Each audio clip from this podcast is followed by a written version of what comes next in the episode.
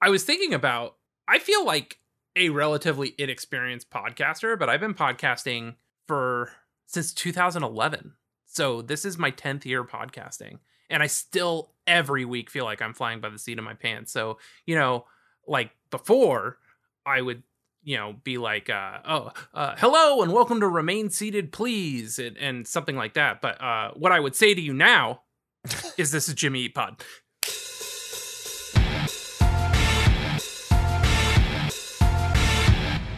i was so And you were excited itching, in the itching car to get that one out. i was so excited in my car when i thought of that so Oh man, excellent. There it is. Oh, I got to turn that off now. Um, uh, so, ah, what a banger! But before we get into that, let's do some housekeeping. Um, Yes. uh, obviously, uh, the country's in turmoil. Um, I was like hoping because we sort of had already scheduled the song uh, before there was an insurrection at the Capitol, but I was like, oh, wouldn't it be so cool if uh, if the song we were doing this week unintentionally had some sort of like cool line? And there really wasn't anything except for like throw out your arms which i tweeted today. Like completely out of Yeah. context. It means one other thing but um uh yeah what a mess. Uh and uh there's nothing we can really say i guess beyond that. Um uh outside of that did you see uh today or was it yesterday uh somebody in the facebook group has started making cross stitch album art Yes, I did. uh, I wish I had instead of writing down cross stitch album art, wrote down her name. uh, I'm. I'm sure we can I'm, find it relatively I'm scrolling so Uh, quickly. Um, uh, but uh, my favorite part was that she had said that she listened to many hours Oh. of the pod while making it. It's uh, I'll give you a hint. Danger Wells. Her middle name is Danger. That's is so tight. danger. That's so tight. Um, Yeah, and they look great too. so good.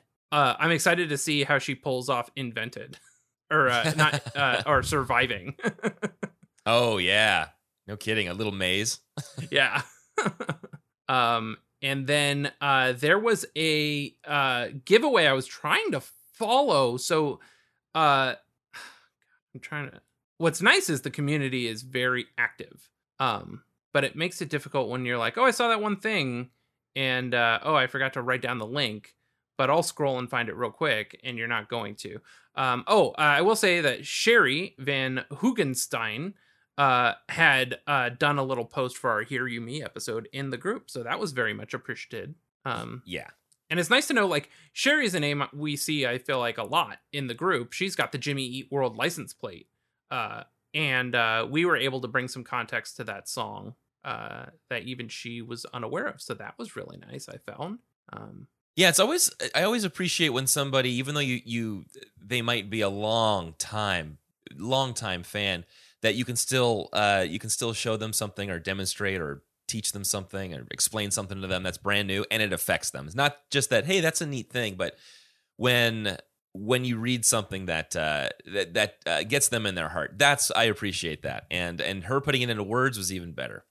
Yeah, absolutely. Um, and so always, always nice to see that we are uh, reaching uh, folk, uh, Yes. especially like you know, not everybody needs to be commenting on things, or you know what I mean, to to know that they are involved in listening. Um, so sometimes I feel like we get a little caught up with um, uh, the discourse, and uh, I suppose that could go uh, without saying across the entire uh, um, most everything is that not everybody is uh, actively involved, but they are participating, right? Um, Right. So, uh, oh, uh, Amy T.J. Carone, um, who is like, like I feel like uh, every every time she's posted in the group like a selfie or something like that, she's got a new piece of Jimmy Eat World merch. She raised some money uh, for a. Do you remember what it was at Neva? Um, uh, she was trying to help raise money for a charity that is helping musical artists uh, that Jimmy Eat World had posted about. And then with those donations, she entered people in a giveaway and auctioned off. Uh, uh, didn't auction, but uh, but but was able to give away uh, some VIP meet and greet tickets to Oh yeah. the uh to the um the Phoenix sessions. so I thought that was really really cool. Um, and uh, I'm you would think that I had uh, Well, I have that up. I have that one up. It says I uh, from Lily Brooke uh, in that thread. Congratulations to the winner, um, oh yeah, who was what was the winner's Yeah. name? Was it Lily? uh, Lily Brooke. Oh, okay, great. Well, yes, congratulations, Lily. And then speaking of the Phoenix sessions, uh, w- it, it is nigh. I still don't know what we're going to, to say to the band, but tomorrow we are virtually meeting and greeting. Well, uh, Susie and I are virtually meeting and greeting the band, and you will be doing that on Wednesday.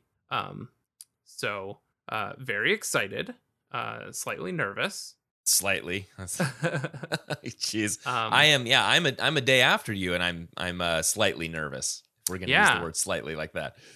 Uh, after this episode, I did want to. You know, I want to powwow with you about what we're gonna do, but uh, whatever it is, I'm sure it's gonna go great. It's gonna be fun, and we're gonna. Ho- I just. My goal is to make them laugh. At, at least one of them. oh, that'd be Uh, cool. if I get all four to laugh, I'll. I'll uh, die a happy man. Yeah. Um so yeah, I, I guess I'm finding uh myself now thinking, what would I say to them now? is what I'll be thinking tomorrow when uh the call is connecting. Uh so this is do you have any more housekeeping? No, I don't. Great. Um this is a absolute top 10 for me. Um I fell in love with this on the singles album when I got that and it's from a split 7-inch they did with the band J June, who we've joked about Mhm. being Jejune. Um and I feel like even when we joked about that we never actually listened to J June. I listened to J June today, uh their track that's on this split 7-inch and it's terrific. Uh well they have two tracks, but yeah. Um so good. Uh early we'll- stars. Early stars. Yes. Um, I figure we would listen to a little bit of that today. Um, Yeah. And then this was also released as a bonus track with 77 satellites for the Static Prevails repress. Um, and uh, and yeah, I, I'll have a ton of. It was repressed in 2007 for the first time, and then it was repressed in twice in 2014, and then once in 2016. So lots and lots of represses. Specifically, what's interesting about the represses is starting with the singles album in Japan, which was released August 23rd, 2000. This song was called What I Would Say to You Now, and then got typoed, we think, to What Would I Say to You Now, which is still a complete sentence, but a very different sentiment to what I would say to Right. you now. And what is what does the title make you think? Um, when the original title, what I would say to you now. what I would say to you now, um, uh, I think what it makes me think in my head is that somebody is going through a situation and they are um, getting a second chance, maybe in their head. Like if they if they could make an argument go differently or make the way that their relationship ended go differently, this is what I would say to you now. Yeah. Uh, that's kind of what I'm saying. Is like, it, is it more of like a second chance? But it's a formula. It's uh, it's not really an actual second chance. It's something that's um, in somebody's mind. That's what I get from it. Yeah, I think the same, and I I feel like it's a little more spiteful than that. I'm thinking of an argument that ends with uh uh let's say Jim, the protect or the the the speaker, um storming out of the apartment, getting in the car, driving away at night, and at that point, it's just you. You you you don't have anybody else there to argue with. And maybe you think of all the good points you could and should have had in the argument when you were still at the house. But now you're just in your car driving away and you're recounting all of the amazing quips that you could come back with. Um, yeah, exactly. Because you're really replaying Oh man, I wish I would have said that. Exactly. You're you're replaying everything they said to you, right? And so you're replaying that and thinking of 10 other better responses than what you actually said, which probably made you sound like a complete ass. Um so that's what I see. And then conversely, what would I say to you now feels like uh what you would th- what you would express to that person a week later when you're making up and you say, "Oh, I really said some shitty things," and um, and you're trying to come up with the th- in your apology, trying to come up with the things to say to make it better, right? Um, Yep. as opposed to the what I would say to you now, is either a, a more pithy response, a pithy retort, if you um, yeah. or uh, or you know something more spiteful.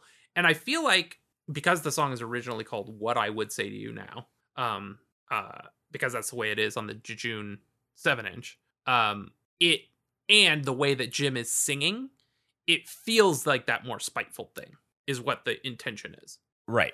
Yeah, I would agree. I think the your word your words uh, spiteful and pithy are a great way to describe that. I couldn't really think of another word to describe it, but it's more of a an an instant response uh, to somebody when with the uh, the order of what I would say to you now. But what would I say to you now?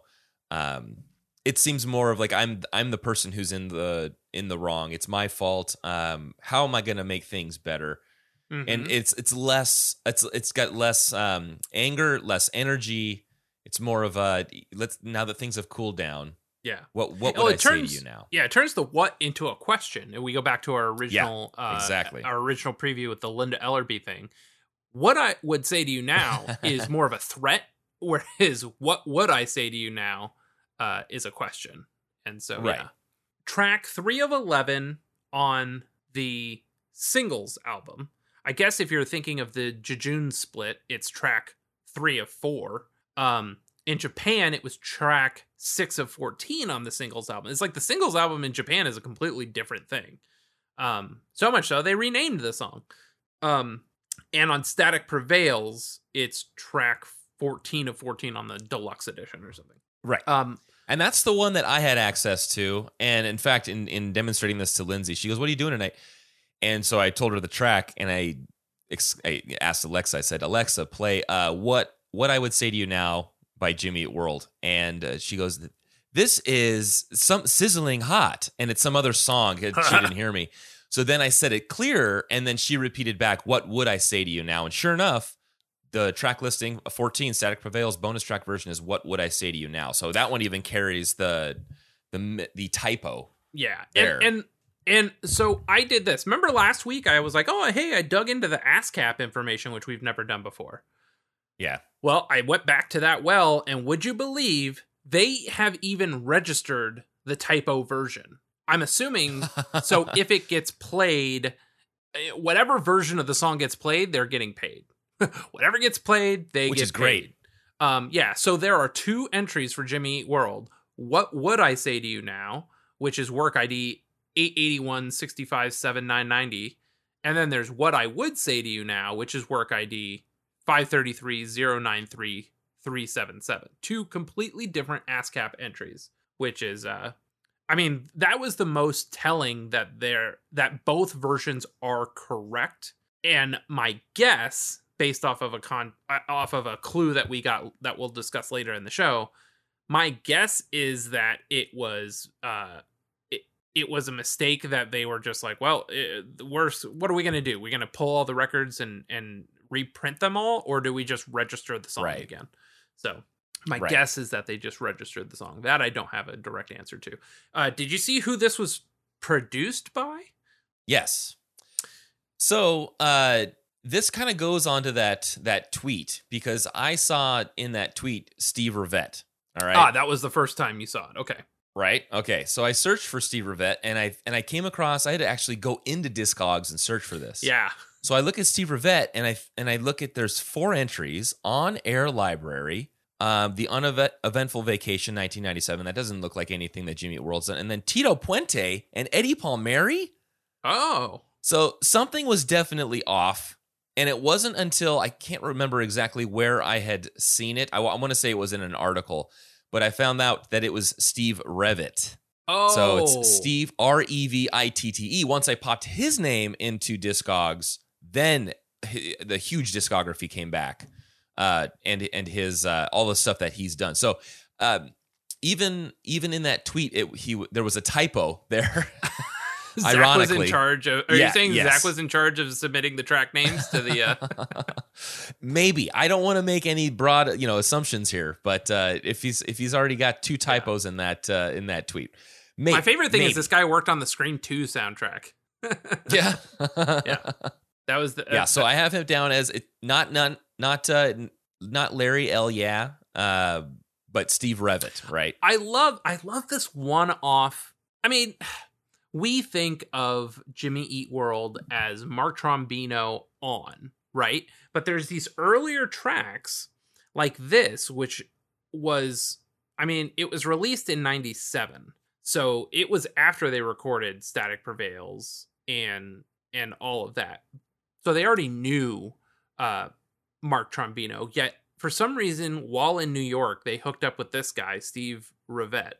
Um, and there's something about this and Speed Read, which is the other song on the split seven inch, that feel very New York to me. Like, I understand that they very much probably wrote this song and Speed Read in their studio back in Tempe, and but Andrew McMahon had al- had always said, I want to say with Jack's Mannequin that he always wanted to do a New York record. That he felt like he had an LA record, he wanted to do a New York record.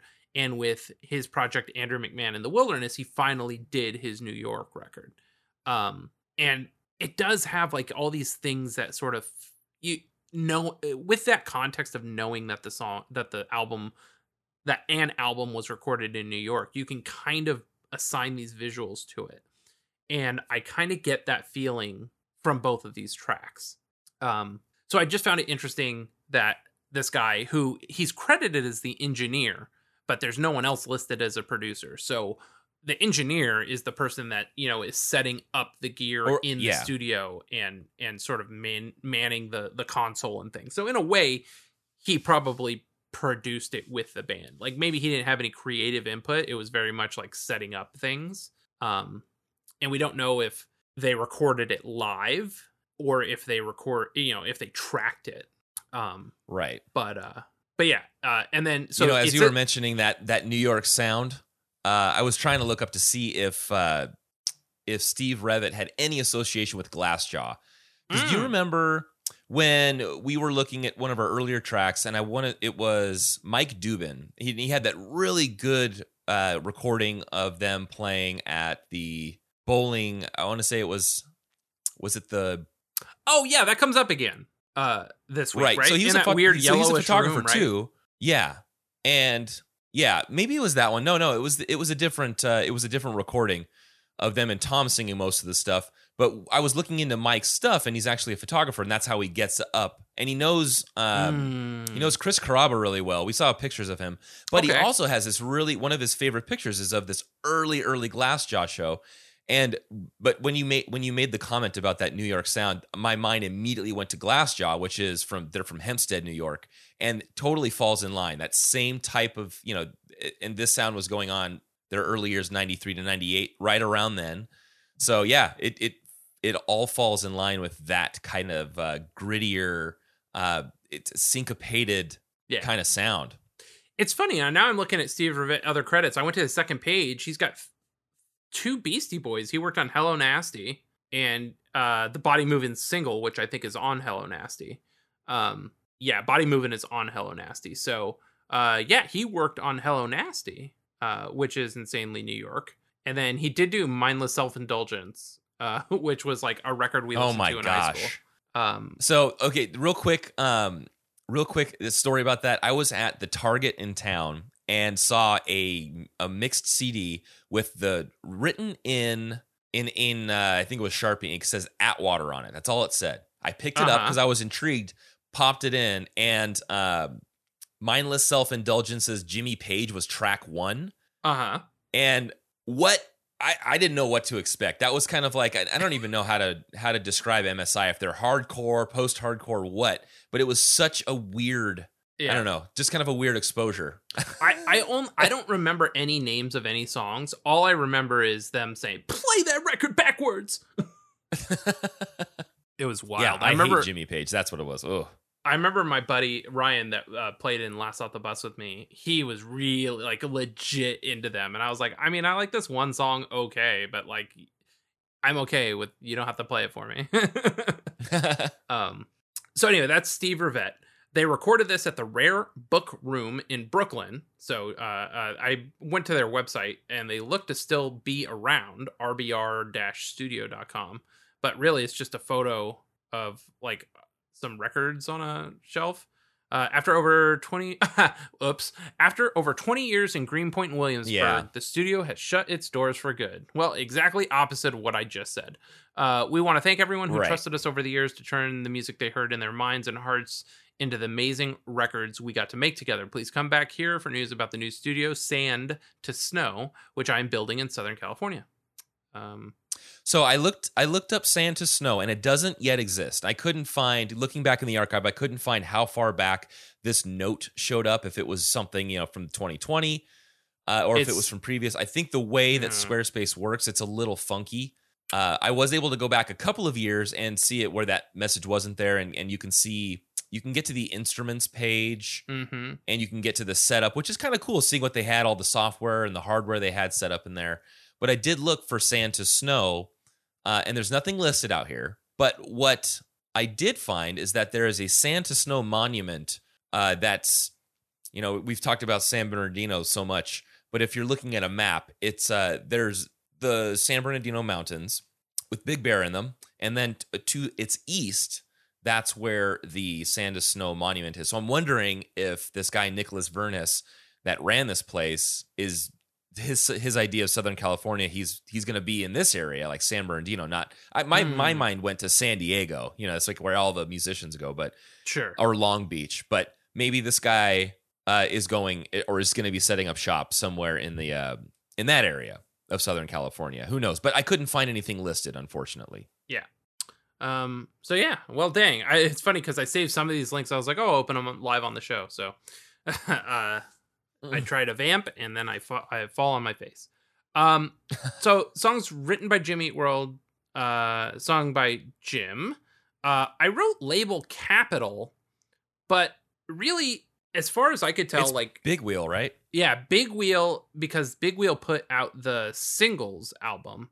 I wrote Capitol, I think, because I had written Static Prevails first. Um, Yeah. and uh, and uh, so yeah, Big Wheel put out the. Did they put out the J- Jejune seven inch as well as the singles compilation? Uh, do I have that one up? Oh, you know what? I'm li- I'm I've got it right here. It is that was put out by yeah, Big Wheel. Yeah. Okay. And uh, I guess yeah, I did pull up the uh, web archive of Jimmy Eat World's website when they had this on their discography page. And yeah, it does say label Big Wheel Recreation. Notes This is a split 7 inch with a great band from San Diego called J June. Each band contributes two songs. Released, they put January 1st, 97. Um, but, uh, but yeah, I did pull up the Wayback Machine so I could get that information. I remember they used to have that cool, like they used to have little details like that on their site. Um, so notable high note is A4, and they did not have a notable low note, but he really does sing in his upper register on this one. oh, absolutely. Yeah. Uh, and they've played it 59 times. The first time uh, on setlist.fm anyway was March 8th, 97 at Michigan Mind Over Matter Festival. And then most recently they played it at the Rebel Lounge, which was their like 25th anniversary as a band show. Uh, and that was uh, Valentine's Day 2019. Okay. Um, go ahead. Uh, no, no, I was just wondering. I was trying to time it with uh, Clarity uh, times ten or Clarity X10 tour, but uh, that yeah, that was much more recent. 2019. Yeah. Yeah, So 10 years, I guess, even before that. yeah. Um, this is interesting. I found a bunch of people talking about that this was an open E tuning song. Um, it is. okay, cool. Yeah, what do you know about that? So open e tuning. Uh, if anyone's ever familiar with a bar chord, or uh, yeah, bar chord, is the idea is you have this shape with three fingers that you can run up and down the neck, and so this open E is essentially just three notes that you could you could play with your three fingers, and they've locked in the guitar to those three notes. So it's uh, from low to high, and I, I, always go backwards because I go from the high to low. So I'm going to go from the the bottom of the the neck up to so the the smallest string to the biggest string is E B G sharp E B E. Oh, So they're essentially t- you know. And when we go, I I was going to ask you when we go through these and they're playing this live. Uh, I'm assuming that they're in the middle of a set, and it's not like it's super hard to change. But I I would think that they would have a guitar that is already set to have that tuning. Yeah. Because then they're gonna have to change it out. This this is the first time I've ever seen any kind of open tuning set up um in uh, for Jimmy Eat World to play. Right. Right. And, did you see me on the Reddit? I said that explains Tom's open E guitar in the rig rundown. Yes. There you go. It's so funny. I was like, oh, somebody had mentioned that it was in rig rundown. That somebody was me ten months ago.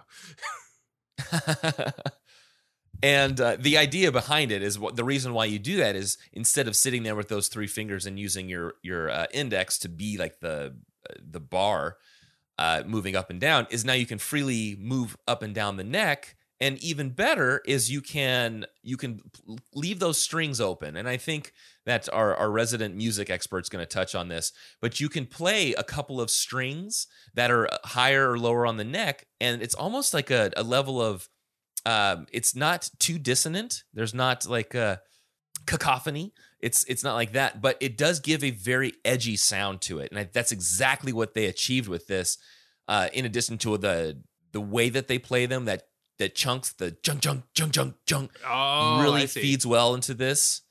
Uh, and it also reminded me, David, of the the most obscure tuning that I have ever used on a guitar. Can you can you remember? First of all, have you Oh. ever done any kind of obscure tuning? Uh, uh, the dashboard tuning. Uh, D open D flat. Okay, Yeah. open D flat. Yeah. So that's that's gonna be It's you're like D A D G B D or no right. no D A D and then whatever that fourth string is something weird. But usually I just keep playing it open until it sounds right. Right. and uh that one that one you can kind of tune down a little bit. There might be a couple of notes you tune up. The strangest one that I remember was Black Balloon. Uh Baby's black balloon. yes. And it's I I, I want to say it's open C sharp Oh. tuning and there is one there is one note that I it still makes me cringe because it just goes ding ding ding ding ding ding ding ding ding and it's so much higher than that note should be that string should yeah, be you know And that you're it's- it was one of those- yeah. But once you get all those six strings in line, man, it's pretty cool because then you can just play one or two strings almost like uh almost as if you were playing um octaves, but Yeah. and it just sounds so full, nice. You know. Yeah, so that's that's what they're doing with this. It's open E. So you get a different sound and and when we get to covers, I want to show you there's some really cool covers that that uh, highlight how this is tuned. Nice. So yeah, I think I know the open one. E. Yeah, he's way up high. Uh, Jim sings up high. I tried to sing it before you and I had signed on, and I couldn't even get up there, man. Yeah, you kind of have to like get the gravel in your voice like he's got. Yeah, Um, and then we'll hear how he's adapted to it over the years, uh, and how he sings Yeah. it a little differently now.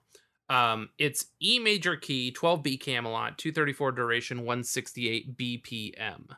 Um, and Yeah, we have not track. only not only one but two demos, which is yeah. just so fun. Um, do you want to uh dig into lyrics and then dig into the demos? yeah, let's do that. I've got the lyrics up and ready to go. Okay, we're in our car. We're we're driving. Uh, we're pissed. Uh, it's night, and, and go. Yeah, and this is this is what I would say to you now.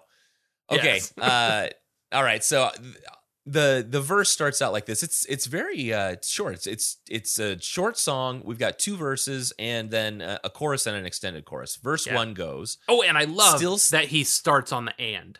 Oh yeah. He doesn't start on the one. The the Uh, still right, is it- on it- the and one. Uh, and. Right. Yeah.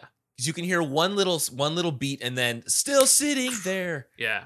Uh, so up, still so good. sitting there with your legs crossed, not paying attention to me. Uh, you're off. Just you're doing your own thing. If, if it was if it was these days, it would be you're on your phone. You're not even you don't even care that I'm here. Uh, you're not you, you don't mind. You, I'm I'm essentially invisible. That's how I get this. Is that uh, legs crossed? I think that's also a uh, body language that Yeah. you're, you're not really interested okay not paying attention to me if we talk and in, in a, the parenthetical here if we talk just curious would this end up like it always does so it's that you know you mentioned pithy and, and sort of sarc i don't know if you mentioned sarcastic but that's the vibe i'm getting from this is if we talk just curious would Yeah. this end up like it always does Now you know what's crazy is up until I would say five years ago, I 100% referred to this song as "Just Curious." Um, just Oh, yeah. for some reason I thought that was the name of this song, based off of what I don't know. Like I guess I only ever had the CD in a sleeve. Like I didn't really carry around the the case, uh, you know, the the sleeve with uh, the right the liner notes with me. and I- just thought "Just Curious" was such a cool title, and especially like I love songs that this isn't one of them. I guess well, it kind of is though. I love songs that take the smallest throwaway line of the song, and that's the name of it. Now, the name Right. of the song isn't even said in the song, so that's even cooler too. Um, but yeah, anyway, uh, I always thought the song was called "Just Curious" b- based off of what I don't know. I guess I just loved how he threw that in. It seems like a like a like a lyrical jab. Right. And easy to remember too. Yeah. Just curious is much easier to, than uh, trying to fumble out with what I would say to you now. And, and your, your mind also wants to say, what would I say to you now? And which Yeah. one am I? So yeah, just curious, way easier. Yeah. It seems so Uh, spiteful. that "Just Curious." It's so vengeful. Like Oh yeah.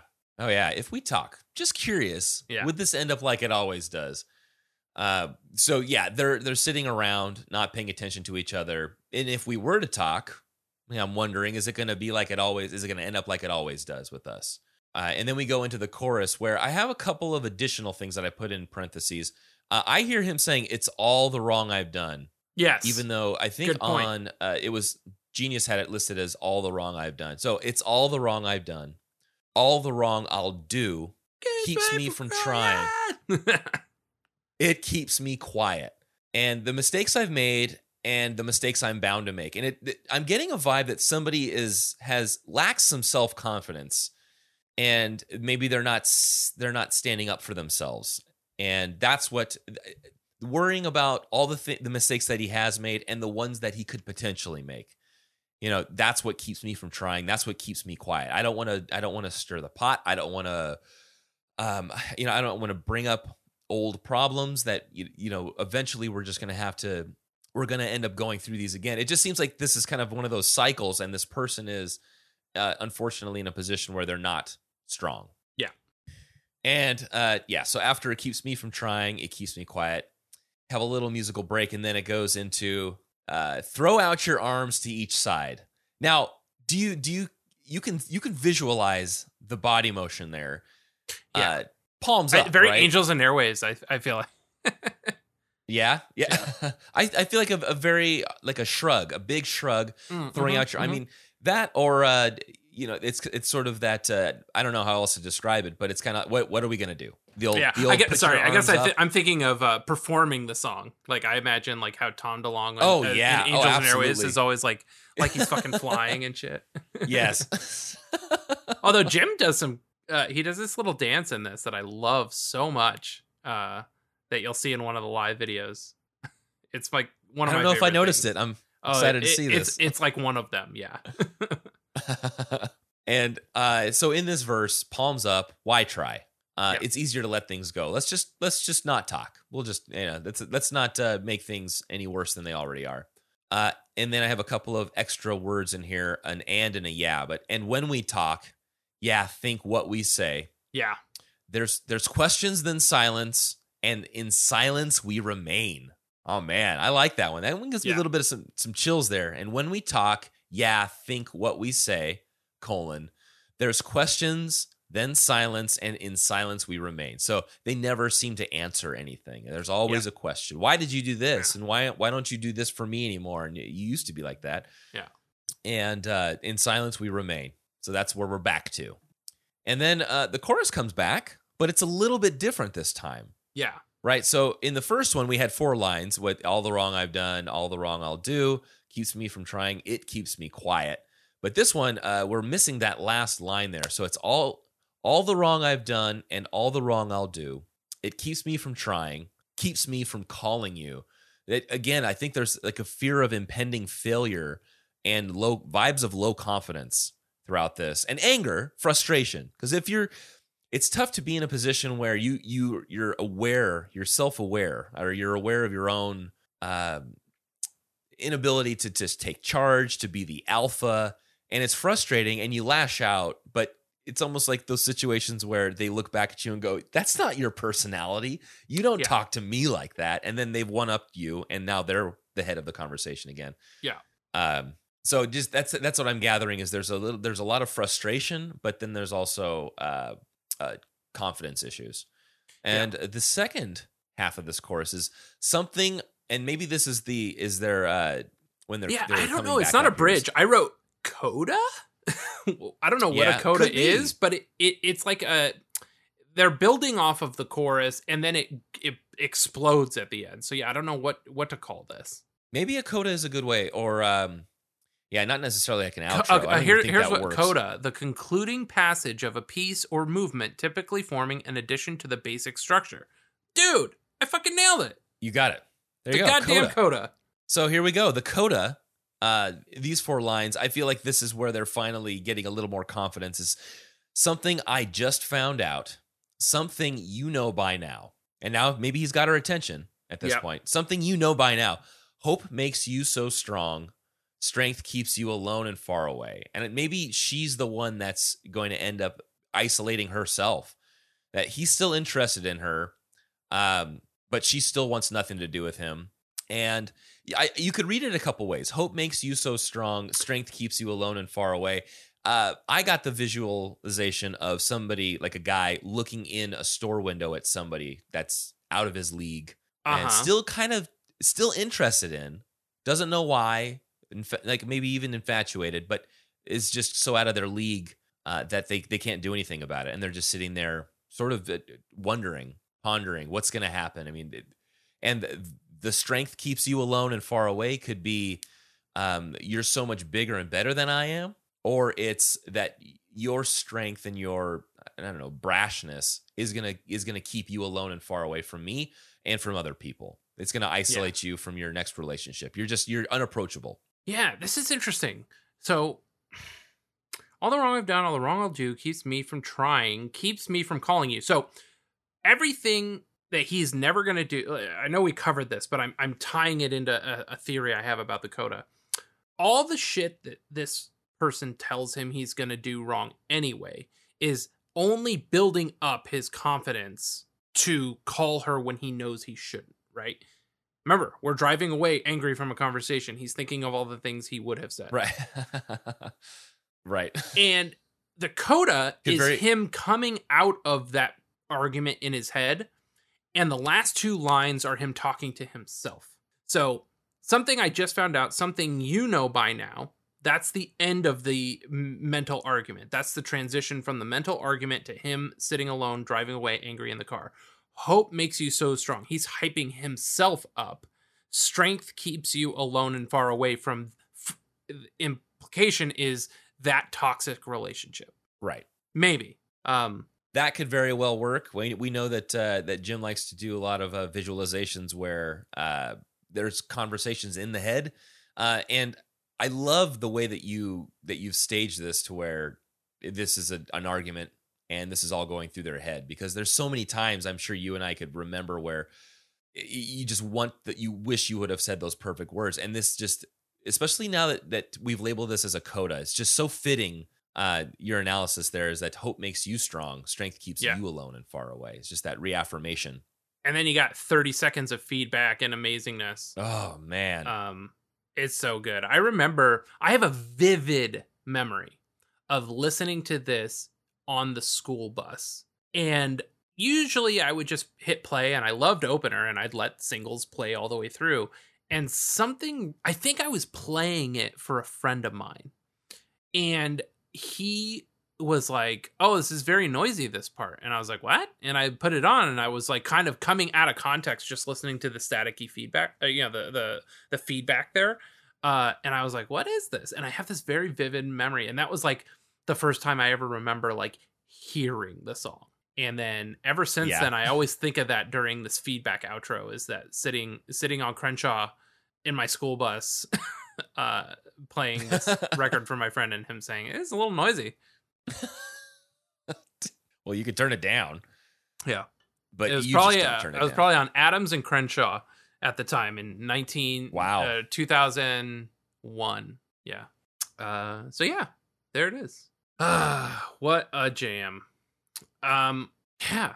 I oh, I pulled up. Remember we talked about this very very early. One of my favorite things about that singles record is that they had these blurbs about songs and putting them into context and we added to the website the liner notes to the I mean we've added what's great is we've added all the liner notes that we've amassed over time to the website on the discography page. Right. So I almost went to Google Drive and I was like, no, we have this on our website. I'm just going to read this from our discography page on the website.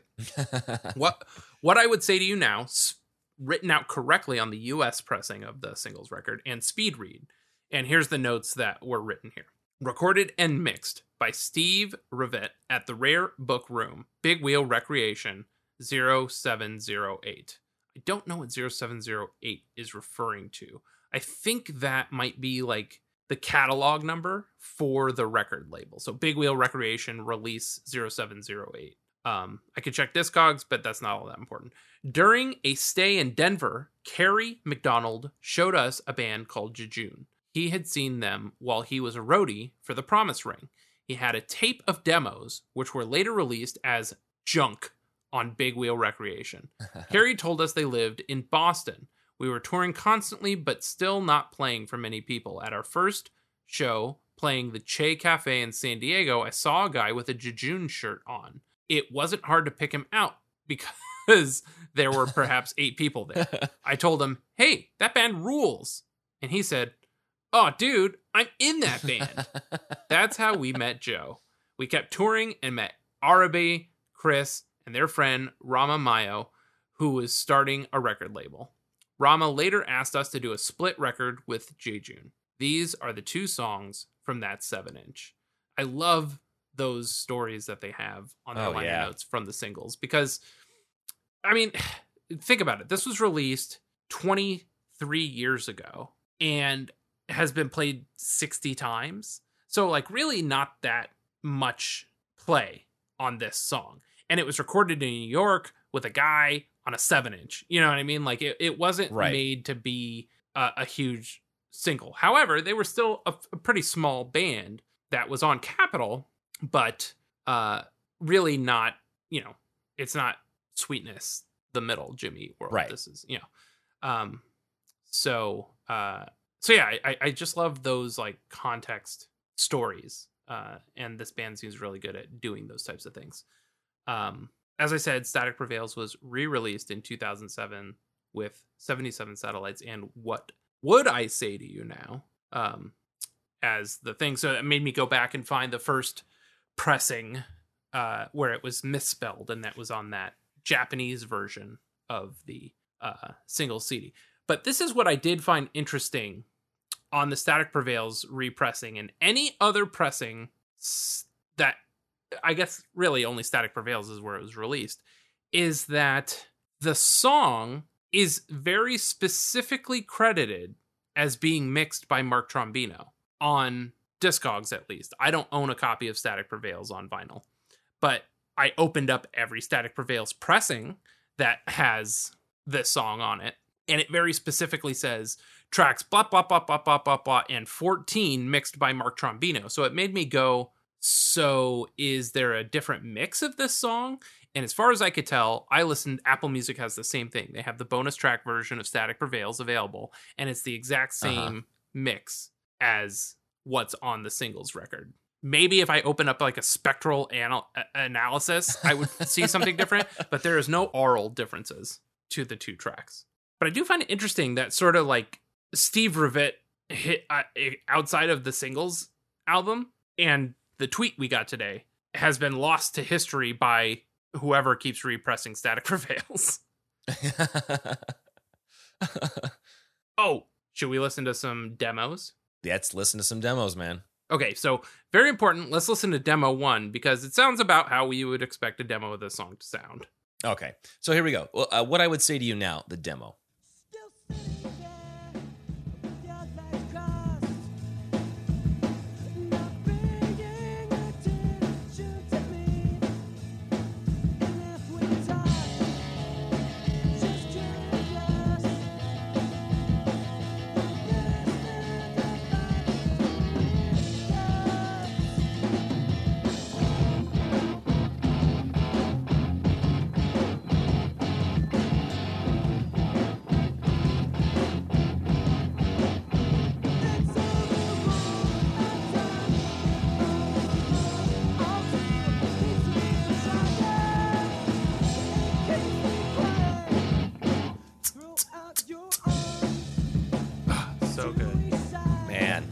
This is.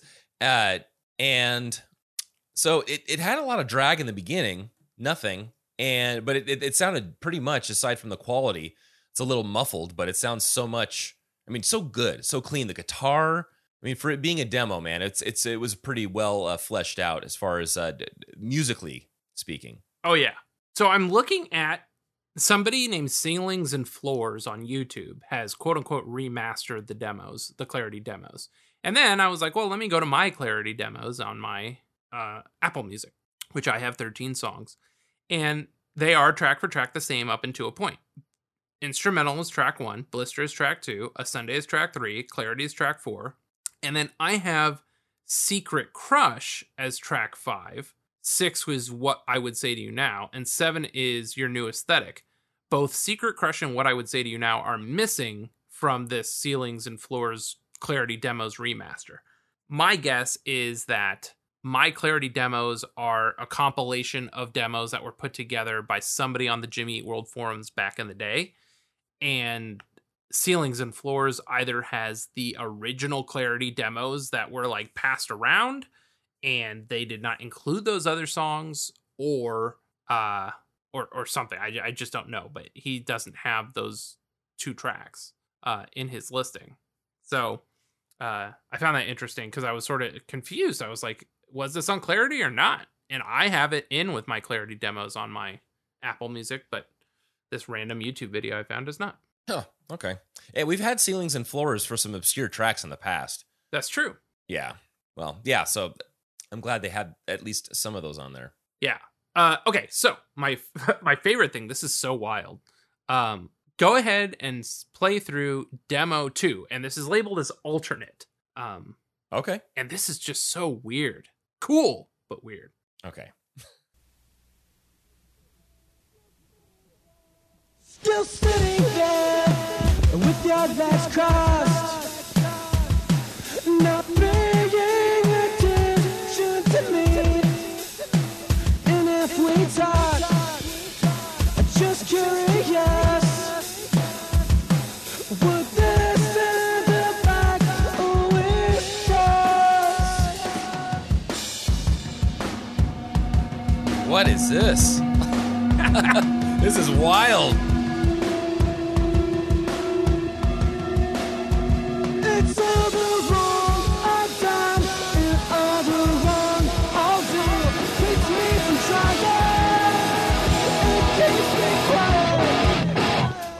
out your arms to each side. Dude, those toms are so weird.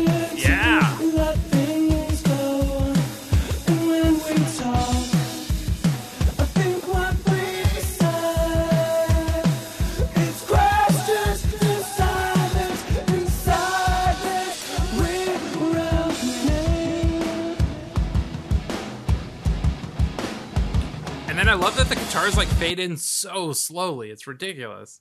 Yeah, and then they go away. They go back into that uh, Yeah. right when you think they're going to come in. It's like, oh, that was kind of a cool thing. They did this like technical intro- introduction, and then they bring in the the music, but then it stops and goes back to those toms that are just Yeah, it's almost like they got a V kit, and a V kit was very new, and they were like, "Oh, let's just do the track, and then we'll just fade in the guitars whenever."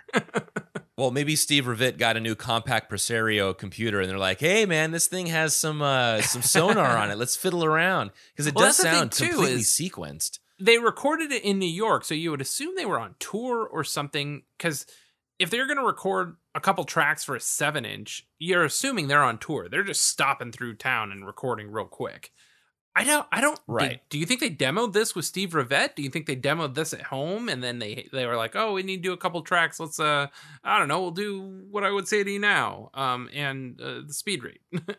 um, yeah, I don't know. Uh, I wish I knew more information about the the birth of this song. Um, Right. I mean, they were definitely on tour though, because Zach did corroborate or uh, explain that in his uh, in his response. yeah.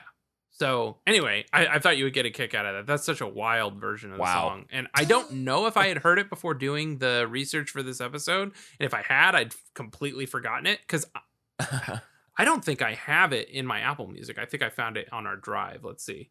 Uh, say to you now, and that was the thing too. Is that was how I had to keep searching for it. Was just search for "Say to You Now" so I could get both versions. Right. Um, here we go. The Static Prevails demos. Yeah, what I would say to you now. No, I had version one and version two. Uh, on in my Apple Music, I had them, but I don't know. I guess I just never played it because it's wild. yeah.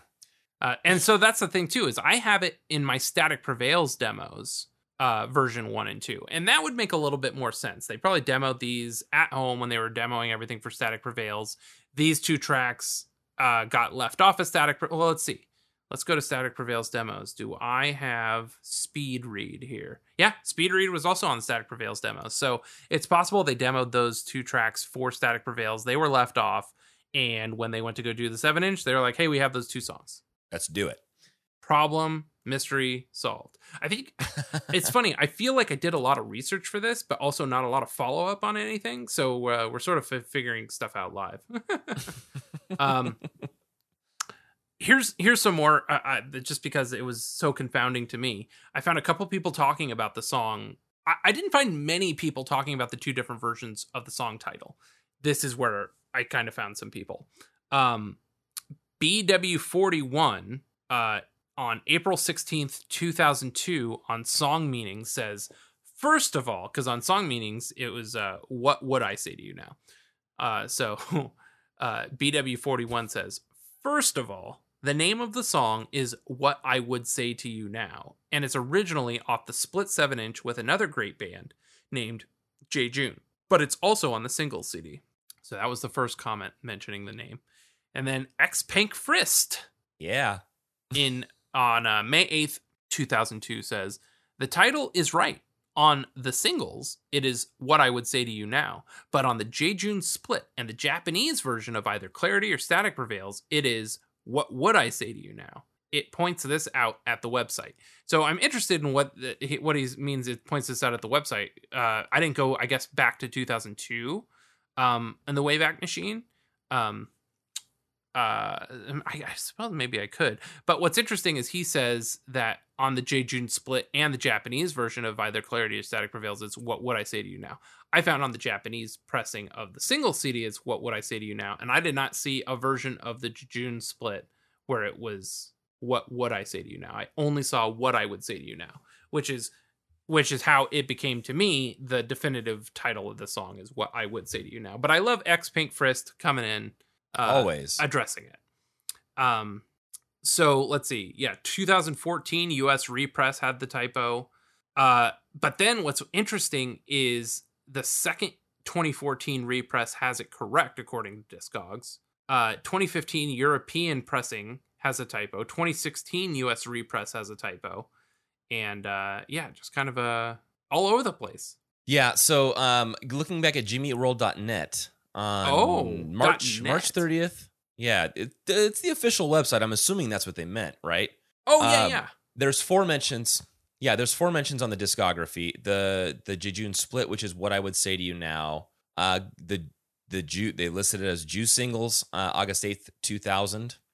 Uh what would I say to you now? And then the blister single, yeah, on track 3, what would I say to you now? And then the Clarity Japanese import, which has uh what would I say to you now? So th- uh 3 of the 4 listed as what would I say to you now on this. Yeah. Yeah. Hmm. So I'm assuming that's what X Pank Frist was referring to, right? Yeah. Yeah, I guess so. Yeah.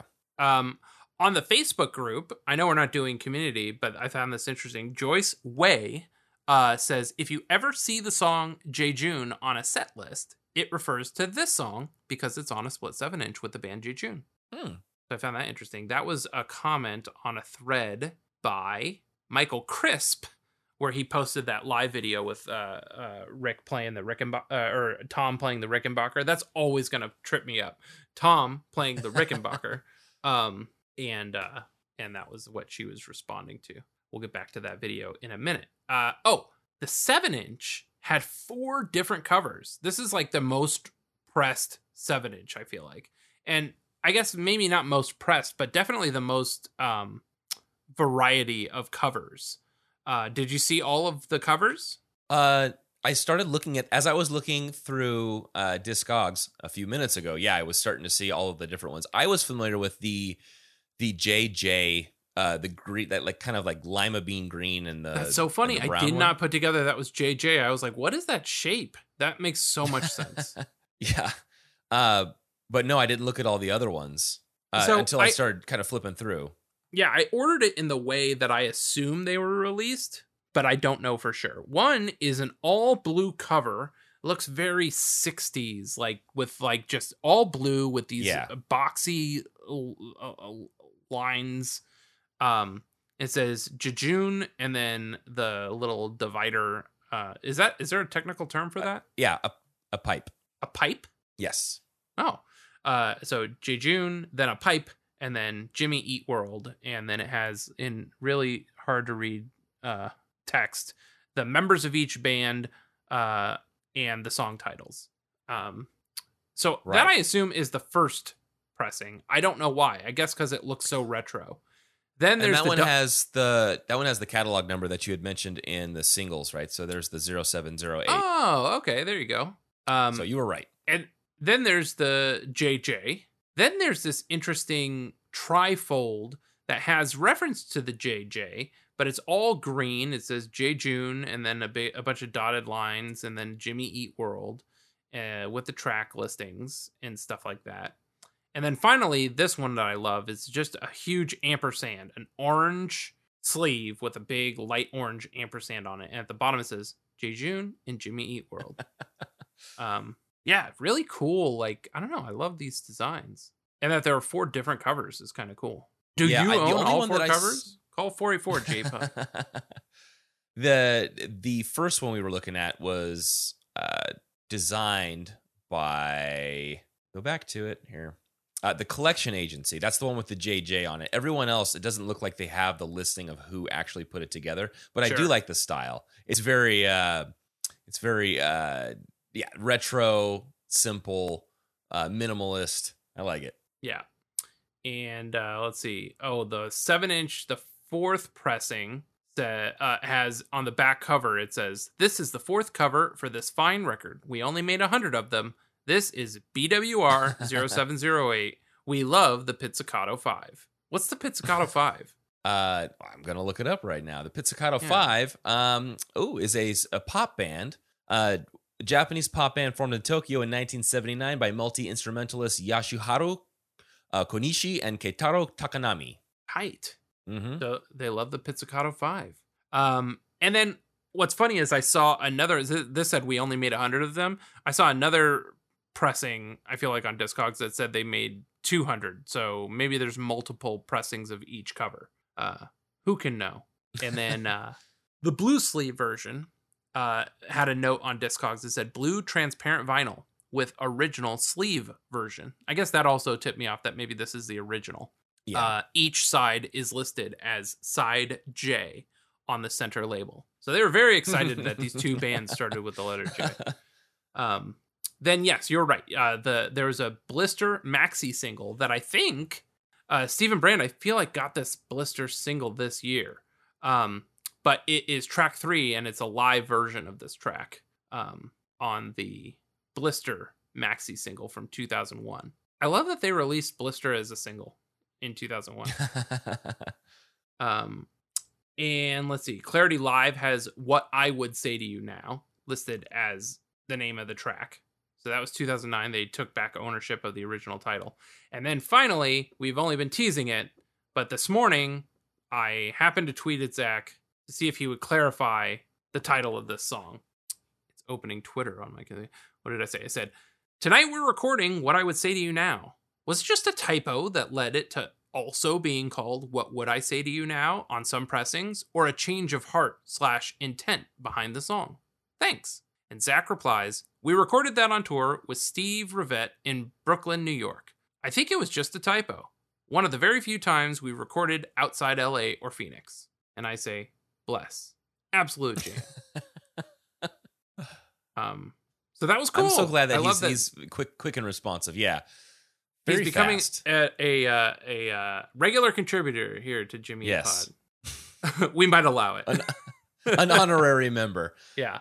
Um, and finally, this did close out a, a weird compilation CD called the CMJ New Music Monthly, Volume 86, October 2000. College Music Journal. Uh, they put out a CD compilation, and uh, they were on Volume 86, Track 21. They ended it. Uh, they came just after Ryan Adams' song "To Be Young." Oh It- my. Uh, is "To Be Sad" is "To Be High." Uh, who else is on here? Nada Surf, Phoenix, Good Charlotte, Soulfly featuring Sean Lennon. Those are the biggest names that I know on this compilation. College Music Journal. Um, any other? I have a couple other links here. You got any other notes on this track? Um, no, just the live. Uh, all the other things I had was the uh, the live uh, recordings of them. Um, Oh yeah, I want to get into those for sure. I did Sure. do a deep dive on their uh, Twitter feed, and I just wanted to see like when did they ever mention this before. Uh, so one was this was uh, September third, two thousand nine, from a suspended account. Cool. They're retweeting um, the transfer. It says at Jimmy Eat World, what I would say to you now, live at Mind Over Matter Fest, and they pasted a link. So this is right after it got uploaded to YouTube, and uh, we'll look at that Mind Over Matter clip. Um, and Jimmy Eat World comments, "Wow, long time ago." Um, so uh, that was they they knew that that had existed, and they uh, saw that it was uploaded to the interwebs. Um, this is March twenty third, two thousand nine. They sent out a Twit FM uh, link followed by, uh, uh, with this song hashtag Music Monday. Please retweet. Uh, it got two likes, no retweets. I'm gonna retweet it. I'm gonna like and retweet it right now. But please retweet. PLS RT. Oh wait, what did it tell me? I can't do it. Oh no, it was sent. Okay. Uh, tweet three. Okay, so there was a, a request and an answer. So Scott Heisel again. I found out where we knew Scott Heisel from. By the way, he had written an absolute or alternative press article uh, about Jimmy Eat World. So that's how he had come up on the pod previously.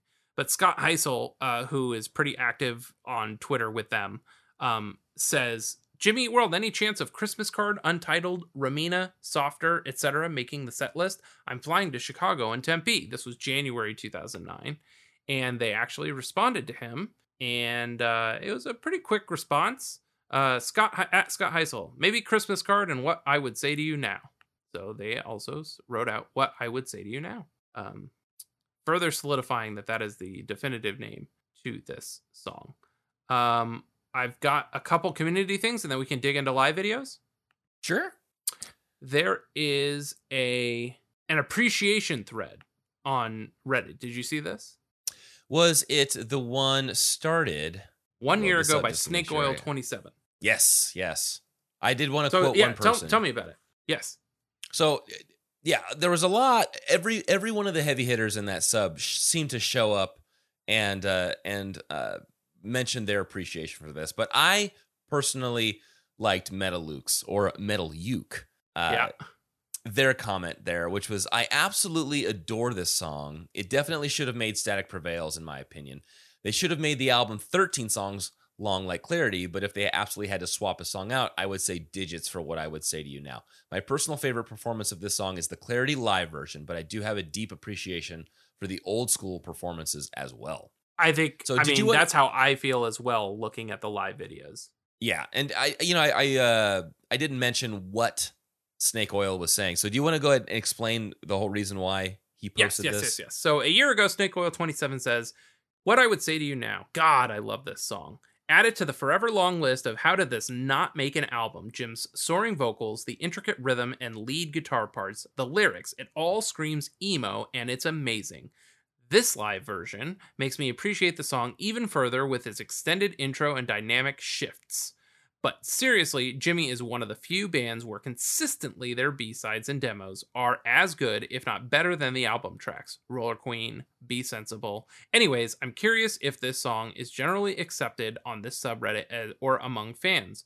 What uh, appreciated on this subreddit or among fans? What are your thoughts on this song? Thoughts on other amazing B-sides or previously unreleased tracks?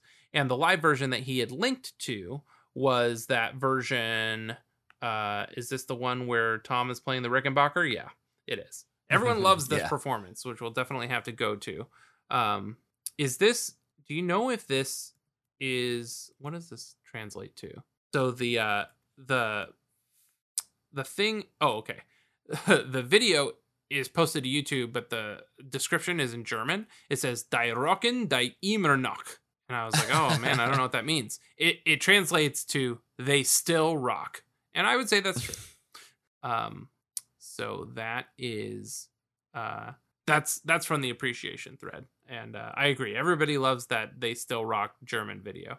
Um, lots of love in a Facebook thread um from Liam Iberson, and I think we've maybe talked about this uh, post before. Uh, oh no, we haven't. Uh, Liam Iberson, November twenty first, twenty twenty. What's your favorite song from each Jimmy Eat World album? And uh, he listed this as what I would say to you now, uh, being his favorite from Static Prevails. Um, and there are tons of love for what I would say to you now in the comments. So while it never appeared on Static Prevails, tons of people uh, count it. so uh, take that, Lauren Israel. um, it showed up in all three survivors, the best of the best, and the 2018 and 2019 survivors. It placed 26th Which I was Uh, surprised by that best of in the, the, best. of the best survivor. I mean, it's a B side, so you know it's hard to Yeah. say. Um, 2018 Survivor, it tied for third. It was uh uh it made it tied with uh, Rockstar, and then 2019 Survivor, it tied for third again uh with episode four. And finally, our favorite little section. Where do you think this falls in Jake T. O'Donnell's list? Oh, yeah. It's pretty high up. Not as high say- as maybe I would place it, but pretty high. okay. All right. Uh yeah, this sounds like one that he would enjoy. I'm gonna say um you said pretty high up, but not where you would put it. I'm gonna think it's in the teens somewhere. Fifteen? 14. Ooh. What I would say to you now, Jejune, poll, uh, Jimmy World, split 7 inch, 1997. As you've probably noticed, with the granular view I'm taking on the music of one band, I've called out a lot of songs that signaled shifts in their sound over time.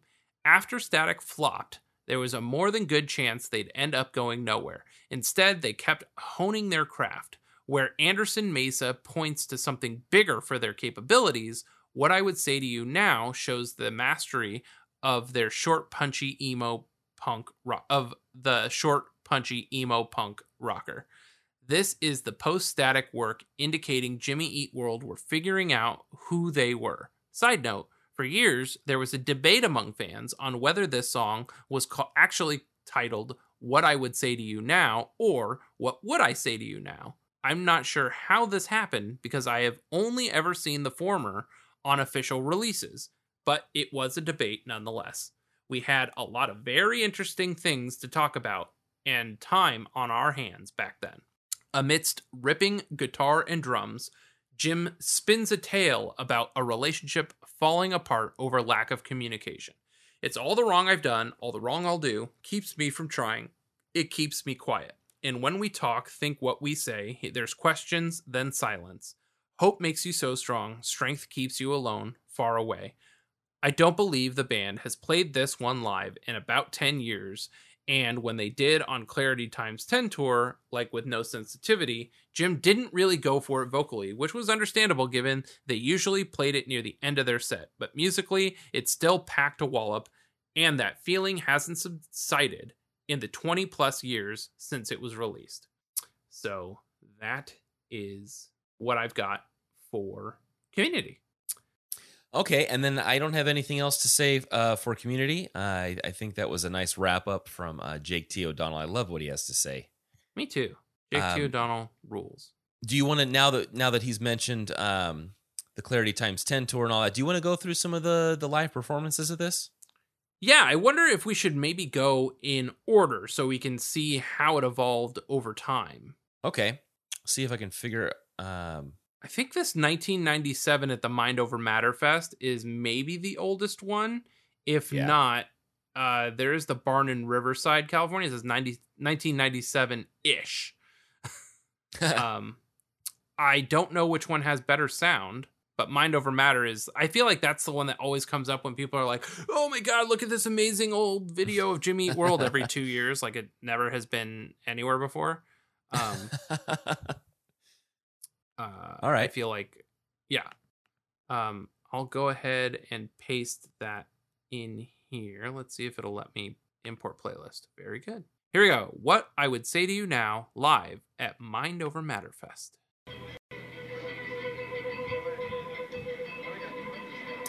Yeah, this Got is the a good one. Rickenbacker there. Yeah.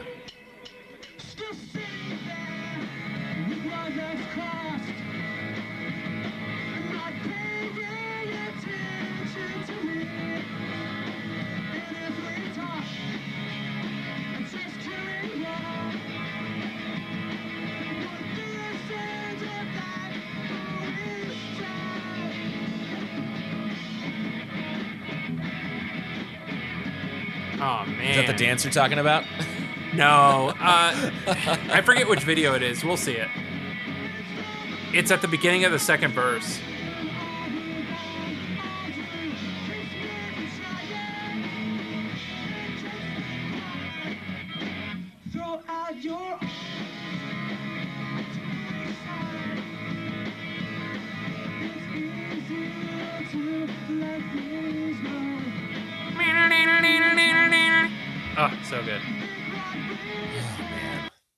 I could watch that forever. Um, so yeah, that is uh, that is uh, 1997 at Mind Over Matter Fest. I love that this is a fest. Like, You're right. what even is this? It's like a a a, uh, uh, what am I thinking of? Like a youth center or like Yeah. you know what I mean? you can yeah the the ceiling tiles up there the the fluorescent lights yeah, absolutely.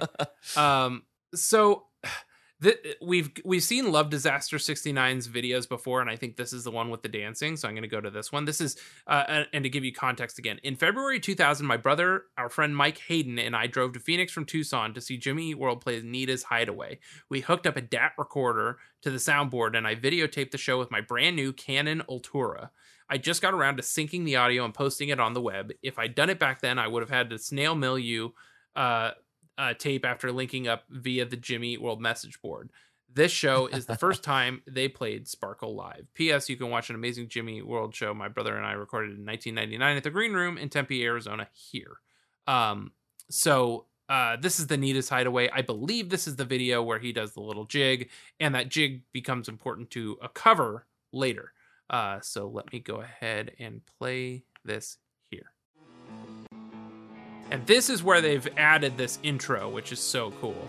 oh man yes this is like a 30 second intro here Yeah. And it evolves even further in our next video.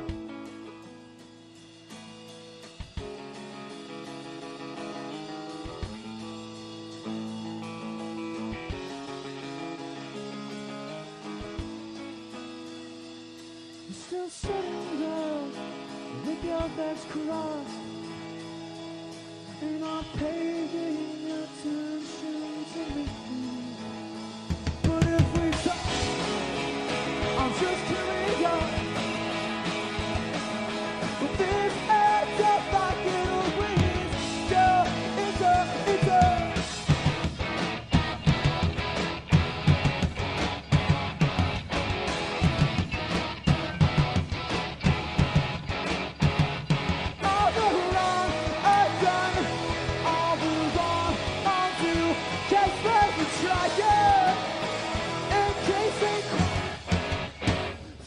out your arms to each side.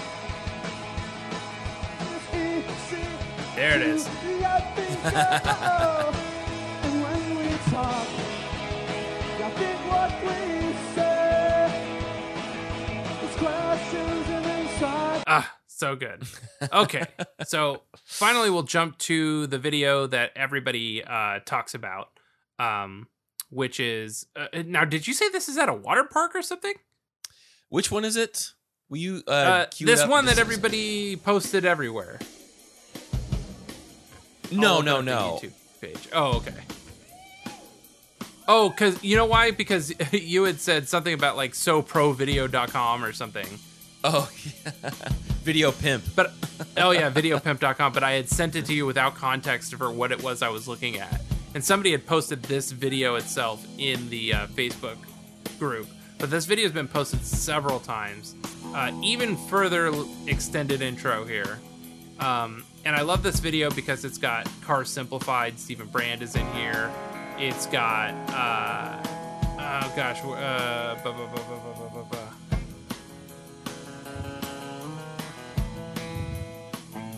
Oh, no, I guess just Stephen Brand in this one.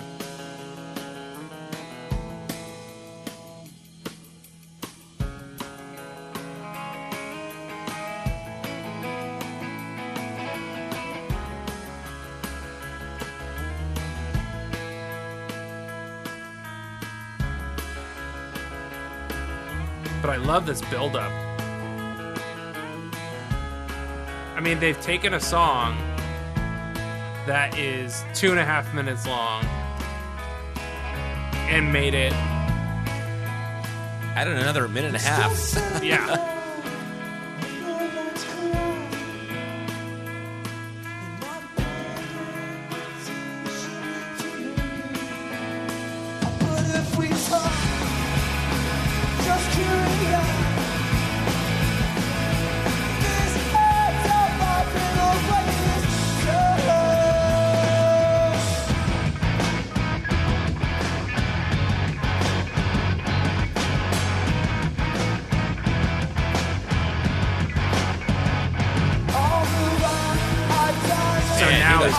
register stuff here.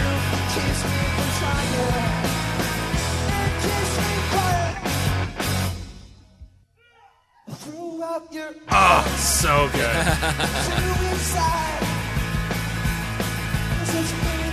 there it is. Do it.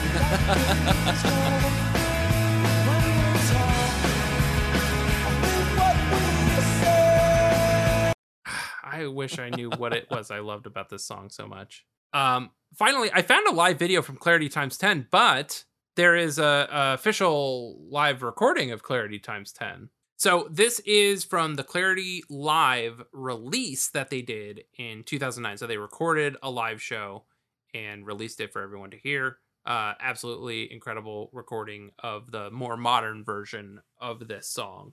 Uh, and there's cool stuff in it. So let's take a listen. Here it is.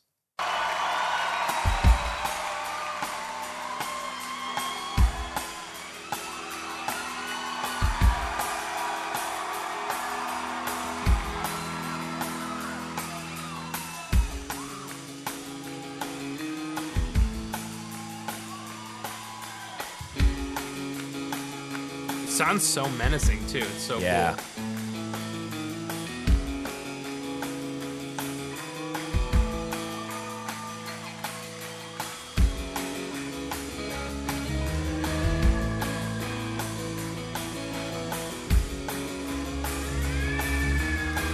And one of my favorite things he does with the yeah, it's so cool. One of my favorite things he does vocally here in the beginning. It's so cool. It's how I sing the song now.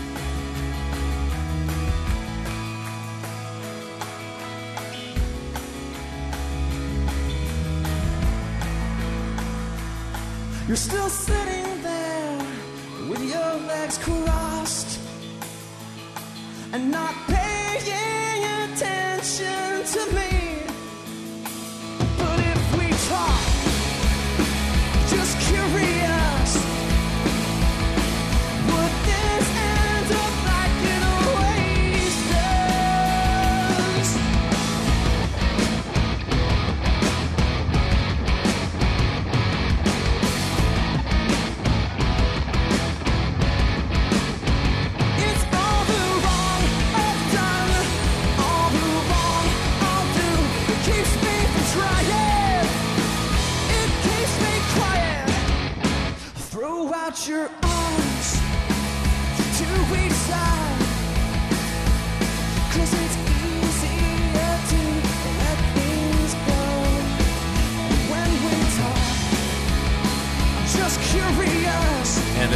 So good.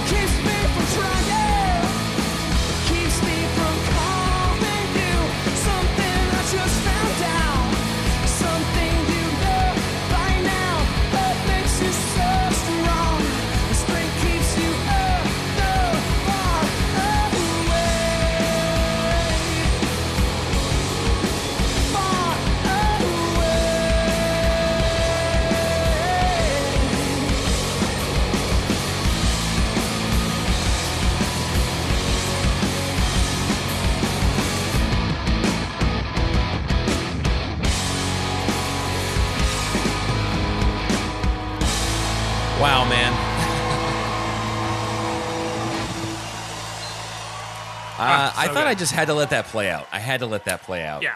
Wow. And Wow. and you know what's funny is I I lied to you. I, I think I get so nervous on the tracks that I love so much that I I, I uh my my mind is like in a zillion different places and I'm like, oh, I'll never Yeah. forget this and, and I do forget it.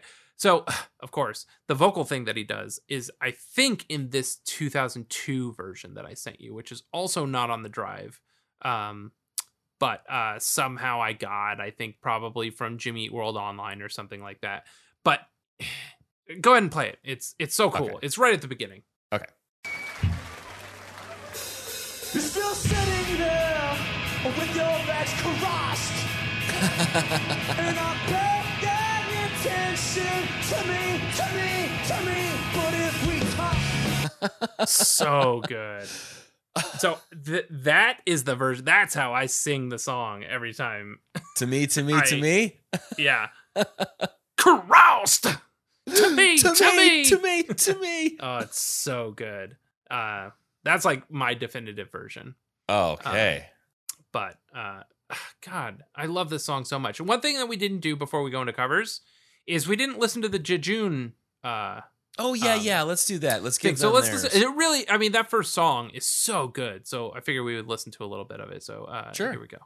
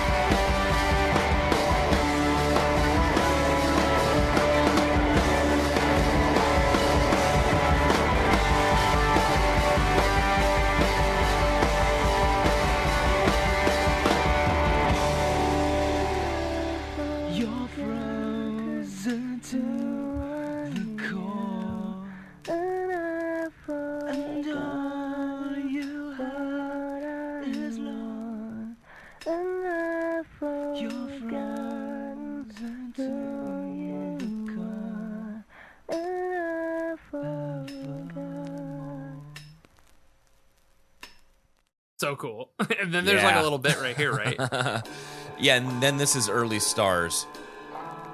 Oh, But is this this, the this- beginning this of Early starts- Stars? I see. Yeah, this is the because then it sounds the same and then it fades out and then uh, it's what I thought was Early Stars. But yeah, you can, it's hard to tell with the YouTube video. And I'm saying that because the video was annotated below. I noticed that, but then this starts and it sounds so different. Or- Yeah, so I was right, it like, does. I It think does the, sound very I think different. the annotation might be wrong. So, uh, I'm so bad, man. I'm so bad. This is like a re- this is a bad one for me. I have good information, but it's uh it's uh presented very poorly. Um, I went through the archive of our pod, and I pulled a bunch of audio clips that I didn't tell you about. Oh, okay. Um, so uh, I, I suppose uh, if you give me just a moment here, I can um, pull up some things. However, let me do this while I'm doing that. I pulled a couple videos that I thought would be kind of fun. Uh, here's a video called "How to Pronounce Jimmy Eat World." Some reason this came up Jim while uh, I was looking for what I would say to you now. This is how to pronounce YouTube channel. So if you didn't know how to pronounce Jimmy Eat World, Jim E Eat World. Jimmy Eat World. So I mean, just making sure you knew. if there was any doubt, oh, okay. I listened to this already, and I kind of want to sing along to it because it kind of works. oh yeah, so unfortunately, with latency, you'll have to edit me and uh, throw some reverb in there to make it sound a little nice. But it kind of works, dude. Um, really? So let's see if we could do it live because I sang along to it while I was listening to it, and uh, and that was the one time that I ever ran through it. And I was like, oh, I can record this and send it to Justin, but work has been so crazy this week that was not going to happen. Um, and I had Keaton with me today, so uh, I'm gonna hit play, and then I'll click over to the lyrics and see if we can make this work. All right.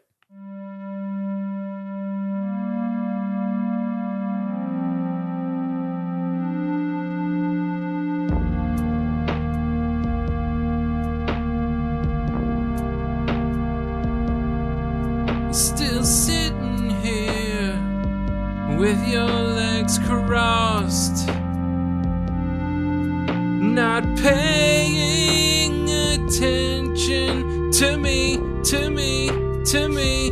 But if we talk, just curious,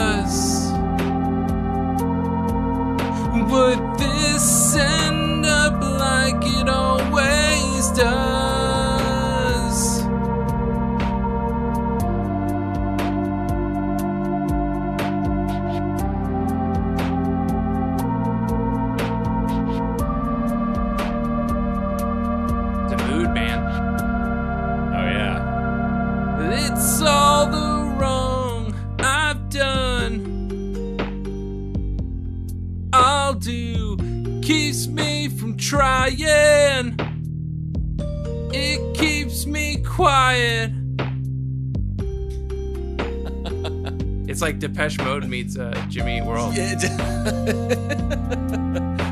is.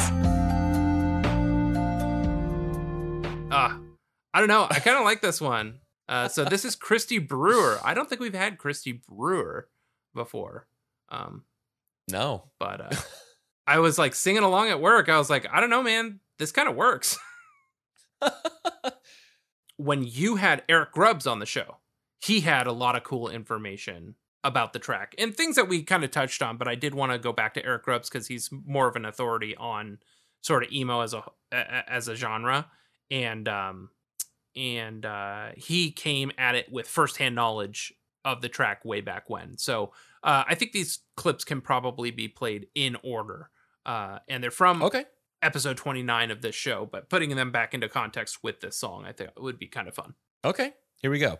But anyway, what I would say to you now, um, that oh god, that song kicks ass. That that chorus is just incredible, and um, and I, I actually saw them play that when they were touring off of Clarity in March of 1999. A freezing cold night in Denton.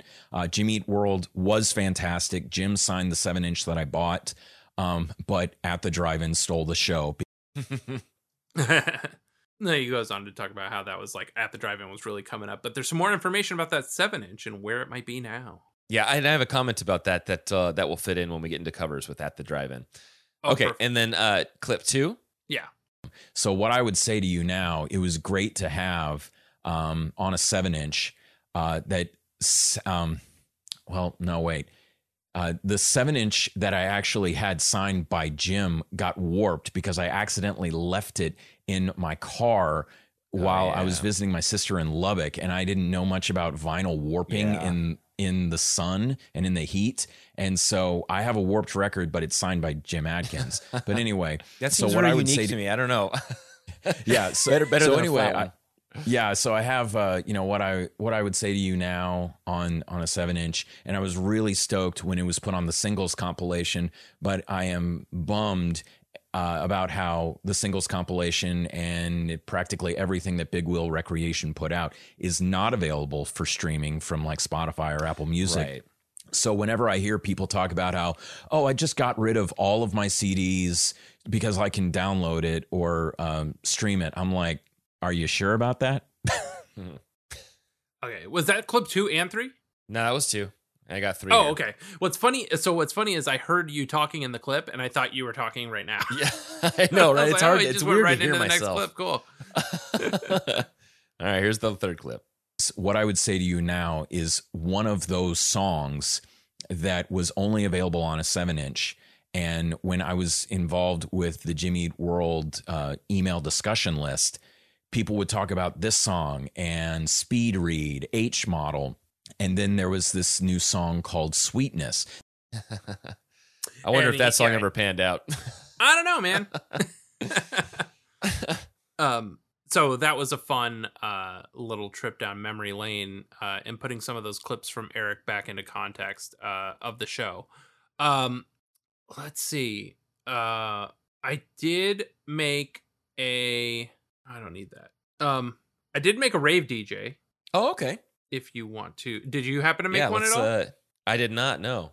Indulge me. Oh, sick. This rave DJ is called Over What I Say to You Now. So, one of the things that I found when I was looking um, up the Open E tuning was other Jimmy World songs in Open E. And there was a Reddit post from Think and 180 Do uh, 10 months ago over and what I would what would I say to you now in Open E. Hey y'all, sorry if this topic was already mentioned, but I remember seeing somewhere that these two songs were in a weirder tuning than most Jimmy Eat World songs, which are normally drop D, standard, or half step down. I retuned my guitar to Open E and figured out both of these songs are in that tuning. Really cool tuning, but kind of scary because of tuning two strings a whole step and one string a half step up.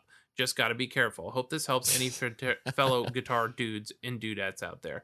Um, and so I happened to see him talk about over and what I would say what I would say to you now, and I was like, oh, let's see what they sound like together. Uh, these two open E songs uh, in Rave DJ, and I don't remember hating it, but I didn't really make a note about it. All right, here it is. Over what I say to you now. All right, sounds a little sped up.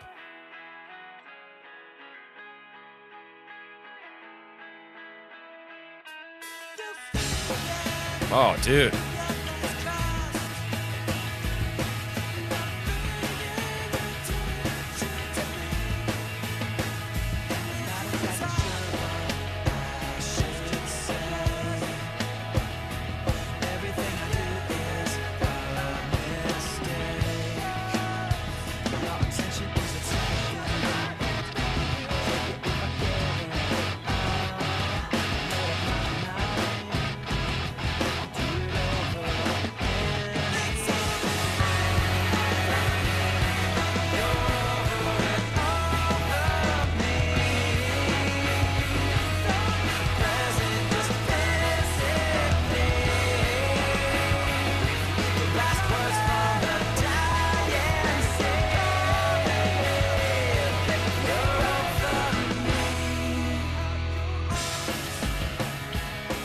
So cool. Dude, that is one of my favorite rave DJs. We got to put that in the in the mashups channel. That's a Hall of Fame right there. Oh yeah. Yeah, yeah, yeah. Oh, that's a good. That's a good call. Yeah, yeah. We'll put that on the Discord. Um, yeah, I Yeah, I forgot actually how good that was. I think I listened to it once, and I again, it's been kind of crazy busy at work the last couple days, and uh, I man, I I'm sure I've complained about it, but Keaton is not fucking sleeping, man. um, it's bad. Uh, so uh, yeah, I, I this episode is kind of all over the place. I was very excited to do the song, and also uh, on no sleep, and uh, I, I guess I did a bunch of research, but also didn't like notate any of it. So, um, uh, uh, uh, so let me look at the watch together. Is there anything I want to play you from here that? Oh, there's this like girl that's a vet that does a funny dance with her cat. Um, but it's a, uh, w- one of those vlogs where she's talking to the camera the whole time. It's very uh, uncomfortable for me to watch. Do you remember when Jimmy Eat World was on that public access show on YouTube? We found it, and it was like late '90s, mid to late '90s, and they're like bowling with the host of this public access show and stuff. oh yeah, Somebody yeah, made- yeah. Somebody like re-edited it and put "How to Ruin Public Access TV with Jimmy Eat World." And I, I don't know. It's like they took that video and re-edited it, and I can't tell if they're being serious or not. But it's in the playlist for this episode if anybody wants to see it. Um, I watched all of a heap of games Static Prevails recap and Uh-huh. found that he, while he did mention uh, in the show notes of that long diatribe, what I would say to you now, he does not talk about the song. So I was like, where does he say it? Um, and what I did end up doing was downloading that video so I can reference it later. Um, because I was like, I swore he talked about it, but I he did not. Um, and so now I think maybe I'm finally ready to talk covers. Okay. Okay. What what do you got? I'm looking at your playlist, and the next two, three in line I have is all four actually, but uh, those three. Um, playing, baby. Here we go. Okay, so this is going to be the drummer from the San Diego drummer David Esau.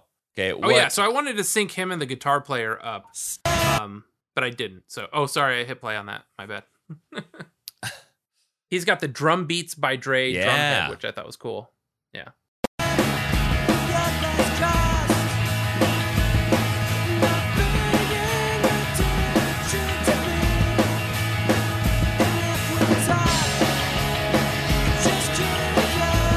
Like the most practiced spacey space ever.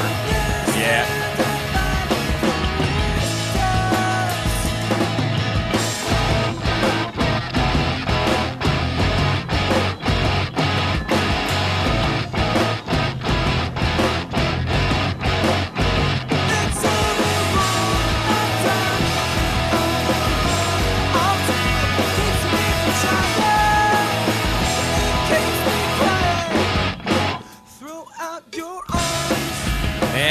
He had to he had to throw in the cowbell there. Did you hear it? That little? Yeah. yeah. Man, so clean. So clean. Yeah. Now, speaking of clean, this next one, uh, which is I don't see the title there, but I believe this is a Neil Walsh, and it's just a guitar cover. Uh, but my note here is that I felt like they really cleaned it up, and it's cool to see. You know, talking about uh, going back to that open E tuning, seeing somebody play this up close, it's uh, it's pretty yeah, it's funny. I was watching it, not thinking of how Open E worked, but I was like, he's not moving his hand. Right. It's it's impressive just to see how he's sliding up and down. And then when he introduces the second guitar. Anyway, here we go. But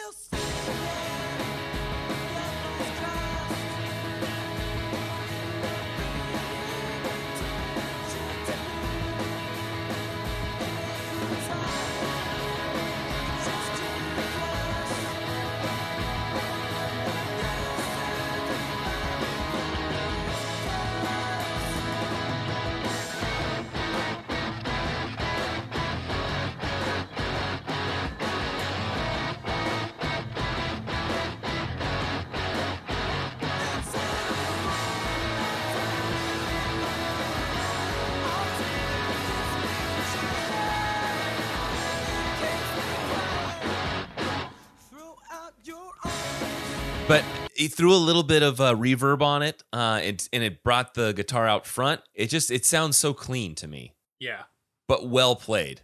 absolutely. Nice job, Niall Walsh. Okay, now this this next one is let me look at the title of that one. This I believe is Jose Galvez. Yeah, and he does the dance.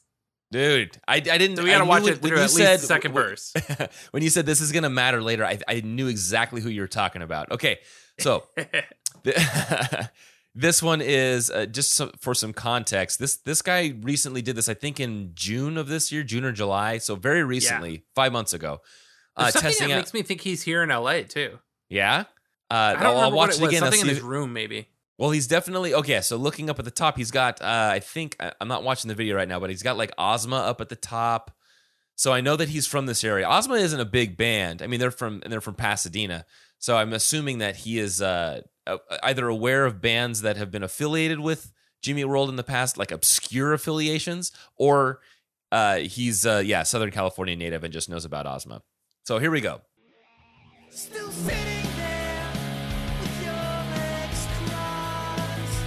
Oh, it's a shirt. We love LA. or it's just that, David. Oh, and he's got the LA And the Football Club sticker. Oh, football club. That's what it is.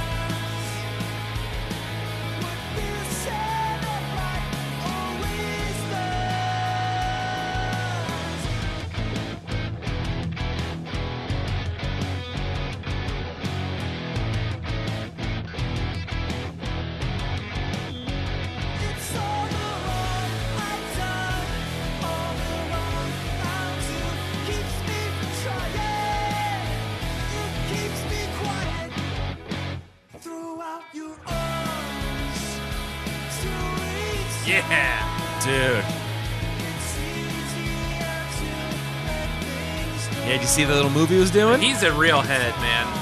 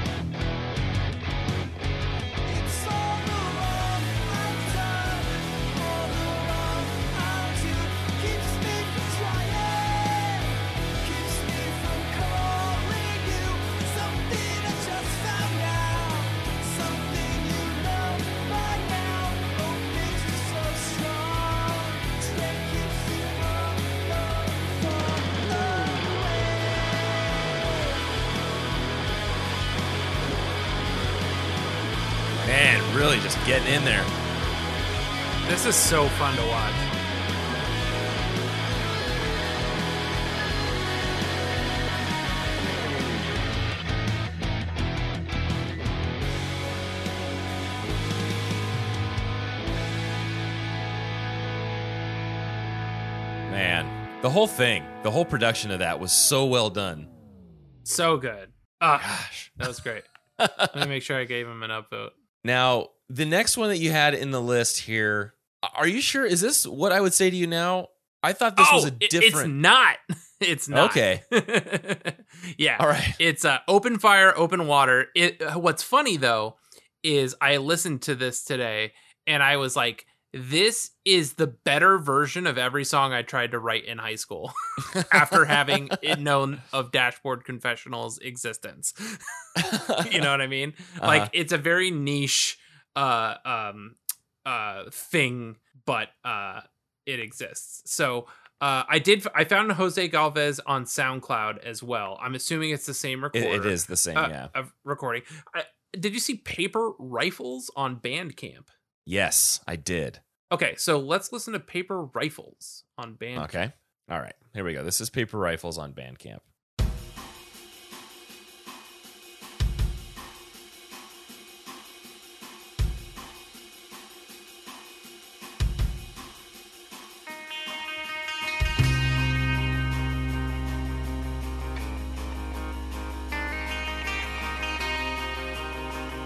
Good Christ. I did not listen to these, by the way. This is amazing. Bandcamp really brought it today.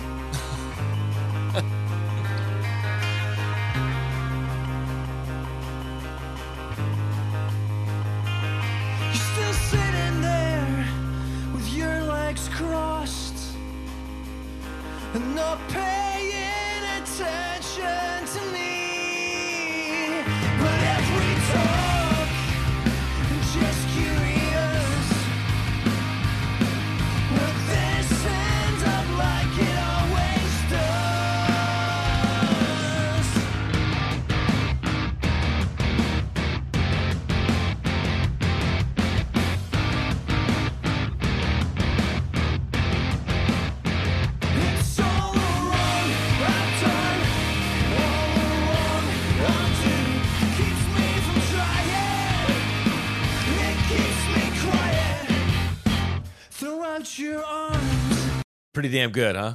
Oh, that was great. Do we know where Paper Rifles is from? uh yeah, Edinburgh.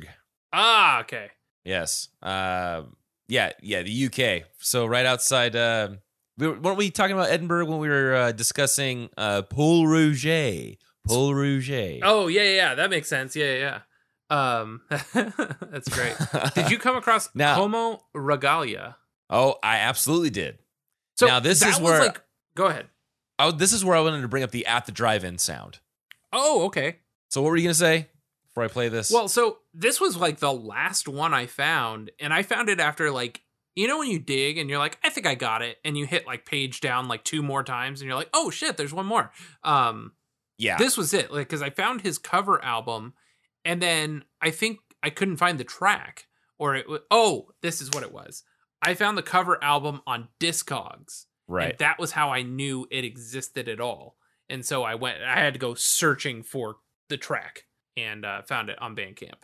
Um, and I did, again, I copied and pasted the link, did not listen to it. So I'm very excited to hear it. And especially if it sounds like at the drive in.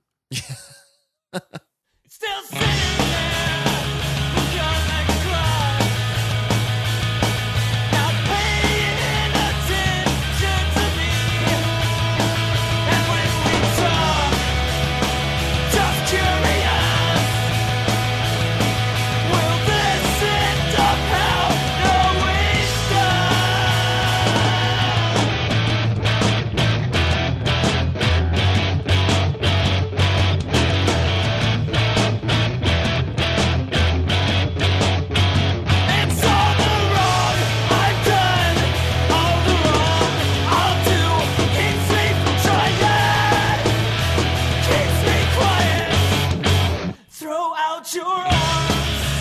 Pretty good, huh?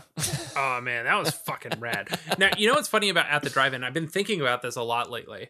Um, at the drive-in is also uh, uh has members of the Mars Volta, so Uh-huh. uh, very I'd say highly regarded, not insanely popular uh groups, but very highly regarded in the music scene. Have you heard of the band that the brothers did with Travis Barker? uh, what's it called? It's called Antemasque. and my assumption is that they will never ever play a show again. But I ever since I'd say March or April of last year, I was like, oh, there goes that band. They're called I Anti never heard of it. Mask. yeah. Um it's kind of like a super group. It's Omar and Cedric, uh, and Marfred, and then Travis Barker, David uh Elitch, and Flea. Um Wow. so yeah, yeah, kind of cool. Um, and uh, David Elitch, I guess, toge- played drums with them until the end of 2015, and then Travis did drums uh, with them. But uh, but yeah, I don't I don't know enough about this project, but obviously it's on my radar because Travis Barker was involved, and uh, the fact that they were called Antemasque is just so funny to me. um, and I have one more Bandcamp cover. Uh, if, Is it from uh, if- Cootie Catcher? it's from Cootie Catcher, Brad's one man band himself, who did all of the chorus in uh, AbsolutePunk.net Yeah. Bandcamp compilations for the most part. Um, organized them and all that stuff. He's uh amazing community member over at Chorus FM, and I was so excited to finally do this song. Uh, so much so that I have him scheduled to interview for this episode. So after we listen to his, uh, we'll do some uh, final thoughts and uh, then we can uh, listen to an interview with Brad. And this is another one of his all-time favorite tracks, so that's very exciting. So let's hear Cootie Catcher's version of what I would say to you now. Still sitting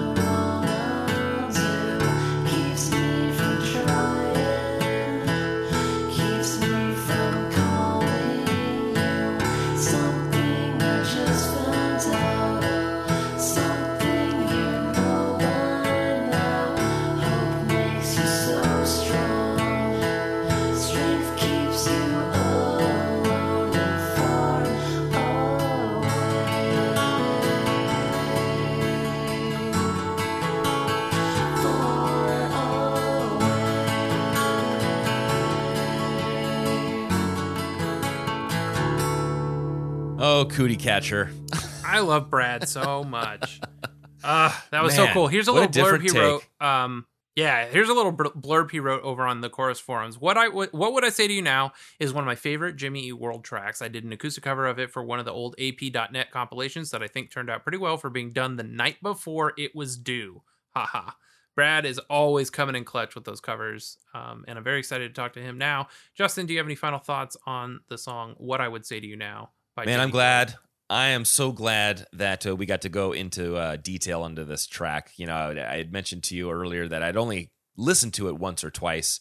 And it was from a while ago. We might have listened to it, and you told me how much you loved this track. I never really gave it a solid listen. After this, man, all the covers, all the different versions, the evolution of this song, man, this one, I I can't explain it too. I can't put it into words. I'm trying to to figure out what it is that draws me in about this. If it's the change in tempo, if it's the change in sound, but this is such a good track. And yeah, it is it is unfortunate that it wasn't put on the album, but there's so many different versions that, you know what, we have all that that uh, stuff. It's just you got to kind of put it all together later. So this is a banger, man. What about you? Yeah, um, I was uh insanely excited to do this track. Uh, keeping in the theme of this completely uh off the rails episode. Um, I have one more treat before we get into the interview, which is that uh, last week I read off a bunch of text messages from my friend Paul, who has uh, like a master's in musicology. And he completely broke down you in such a way that I was like, I think you could read this better than I can read it. So if you want to do a voice note, and he wrote me a big wall of text already about this song. And rather than me read it, I'm going to clip in here his voice note before the interview with Brad. So uh uh we Perfect. hopefully will learn from Paul's voice note and and hopefully the the plan is to maybe not have Paul on every episode but I'll definitely share with him the songs that we're doing and if we're uh if he's so inspired and we're lucky enough we'll get a musicologist to really kind of break down I mean some of the stuff is just so over my head and I love every word of it um, so I'm excited to maybe figure out why you and I both love this song so much. But yeah, I mean, it goes back to the school bus, and like eh, like you said, the the the evolution of this track is uh is it really is something special. And Yeah. uh, I- hope the band holds it in high regard. I can understand maybe why you wouldn't play this at every show. It's it, not everybody's going to know it, but in terms of uh, achievement, I think JT O'Donnell hit the nail on the head. Oh, yeah. It really took what they did on Anderson Mesa on Static Prevails and ran with it, and this was the this was a very big stepping stone for this band.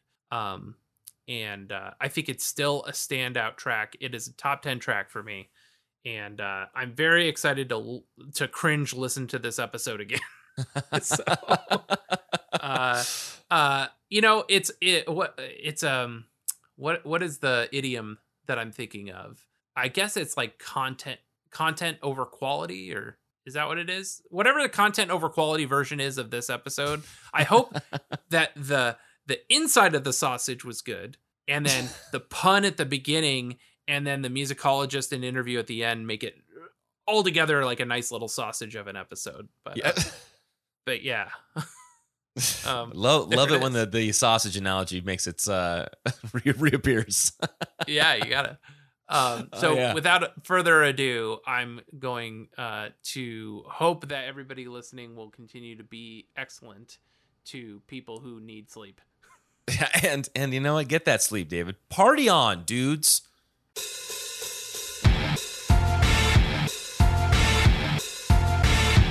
Well, this song features chord colors that get a little more adventurous uh, than simple major minor triads, which are the majority of pop and rock music that we hear.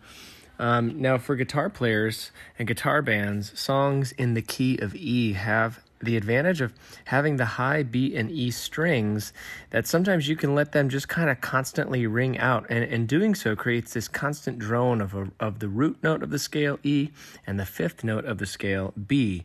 And when you add those open strings to chords that aren't an E or a B, uh, you have the potential to bring out some, some different colors and some different emotional qualities.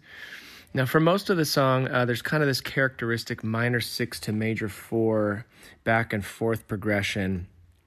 But you know what makes it fun is that um, is that when you play these chords on a guitar, the way they're playing them, the the C sharp minor, they basically just play it as a power chord, and like I mentioned a second ago, they leave those B and E strings ringing open and essentially create a C sharp minor seven chord.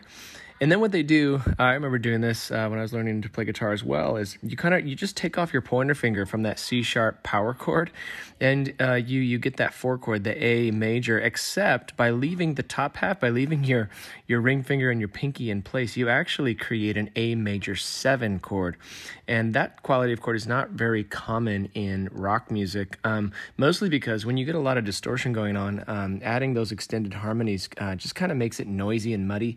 Um, but because the, of the late 90s um, indie kind of movement, um, there was a lot more clean, chimey guitars in some of these bands. And so these, these major seven chords actually got a little more time in the spotlight, which was really interesting. Um, now, to me, the the sonic um, signature, the tonal signature of this song uh, is really the beginning of the chorus, uh, really where uh, the colors of the chords and the really kind of staccato rhythm of that first section of the chorus uh, really gives this song kind of its unique sound. And that progression is a four one two progression. Uh, and now, if we're sticking strictly in the scale, that would be an A major, E major, F sharp minor. However, on that A major chord, they actually give us an A chord with an augmented fourth in it. Uh, they add a D sharp note into the chord, and it creates this. It's the highest note you hear in the chord, and it creates this really edgy, intense sensation, uh, especially when they're t- chugging really rhythmically, all in sync together. And so they, they start on that that A chord, that A major with an augmented fourth, and then they land briefly on the E major chord, the one chord, and we have a little bit, a split second of relief there. Uh, but then they quickly move to the two chord. They end the progression on an F sharp chord. Normally that would be an F sharp minor, but they've they kind of have eliminated any sense of a third, major or minor. Uh, we really don't get uh, much of the A note ringing in that F sharp chord. And instead, we actually get an open and slightly tense ninth on there as they add the G sharp in, as well as continue uh, continuing to let those B and E strings ring open. And what that actually does, if, if we just if we kind of count it as an F sharp minor chord, stacking the G sharp, which is the the ninth, um, we actually also can stack the B on top of it. Now, chords are built by stacking notes in thirds, and so what we have actually, what they actually create on that F sharp chord is an F sharp minor eleven, and uh, and I just got off the phone with jazz music because they're feeling really threatened uh, that that Jimmy Eat World would use uh, an eleventh chord in one of their songs. But uh, the the other thing that keeps this song really exciting. Um, is the the drumming uh, switching back and forth from from from uh, double time to halftime and it, it kind of keeps keeps you guessing a little bit on the energy. Keeps a little bit unpredictable. It keeps the feeling a little bit chaotic uh, but when it does settle down into that halftime um, rhythm especially towards the end of the song the last chorus um, the outro section um, man you can just really get you can feel that pulse you can really imagine um, a room full of folks fists pumping in the air singing at the top of their lungs um, during those halftime sections. Uh, really just uh, makes this song uh, really enjoyable really great energy uh, really fun to listen to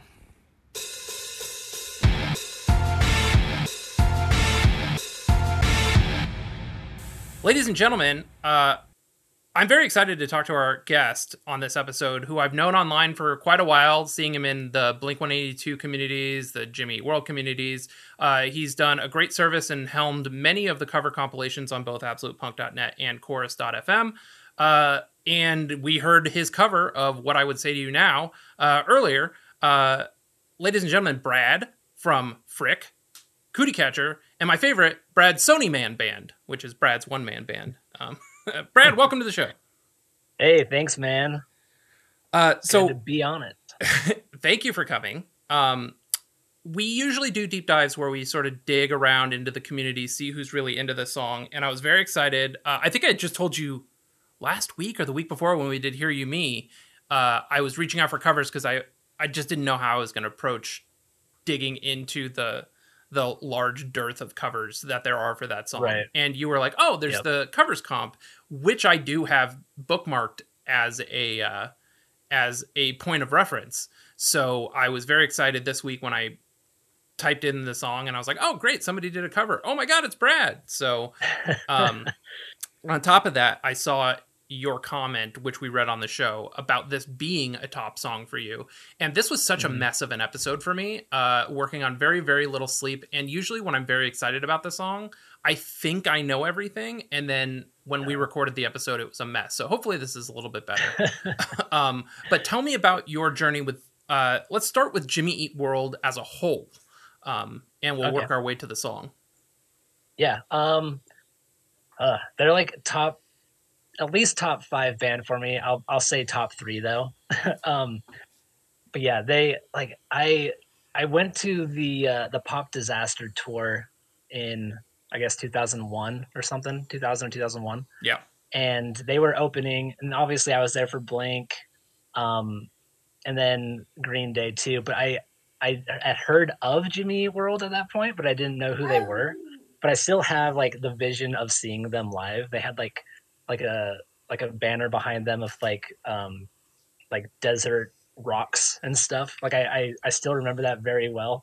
but I had I didn't know any of the songs. I might have known like the middle or something. Like I, I don't remember if they even played that or not, but I, I remember not knowing who they were. But then right after that, uh, I got super into them with the Bleed American album, and then um, and then I went backwards through Clarity and Static Prevails, and then moved forward with them, and and yeah, and I've I've seen them live probably like eight times or something like that since then, and each time is great. Yeah, it's funny. Our our stories are very similar. I had I had been familiar with Jimmy Eat World when I saw them, but the first time I saw them was at uh, the Pop Disaster Tour. And what's funny is Mhm. I was do- I've told the story on the show before. I was doing a play, and as a closing night gift, one of the cast members got me the Jimmy Eat World singles CD, and that was my Good. first Jimmy Eat World record.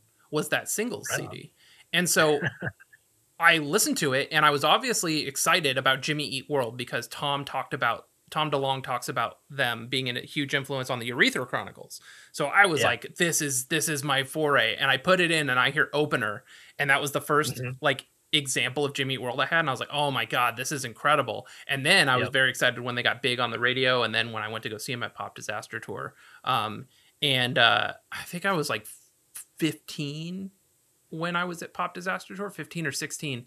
And uh, I met a girl in line, and she was very excited to see Jimmy Eat World there. So that got me even more excited to see Jimmy Eat World because, like, you know, it was like the one night where you like it was. It very much felt like the rock show. It was like you you Yeah, you meet a you girl at like the rock show, like. and you never see her again. But you just remember like that one night. Anyway, so she was very excited to see Jimmy Eat World, and now uh, Jimmy Eat World's my wife's number one favorite band.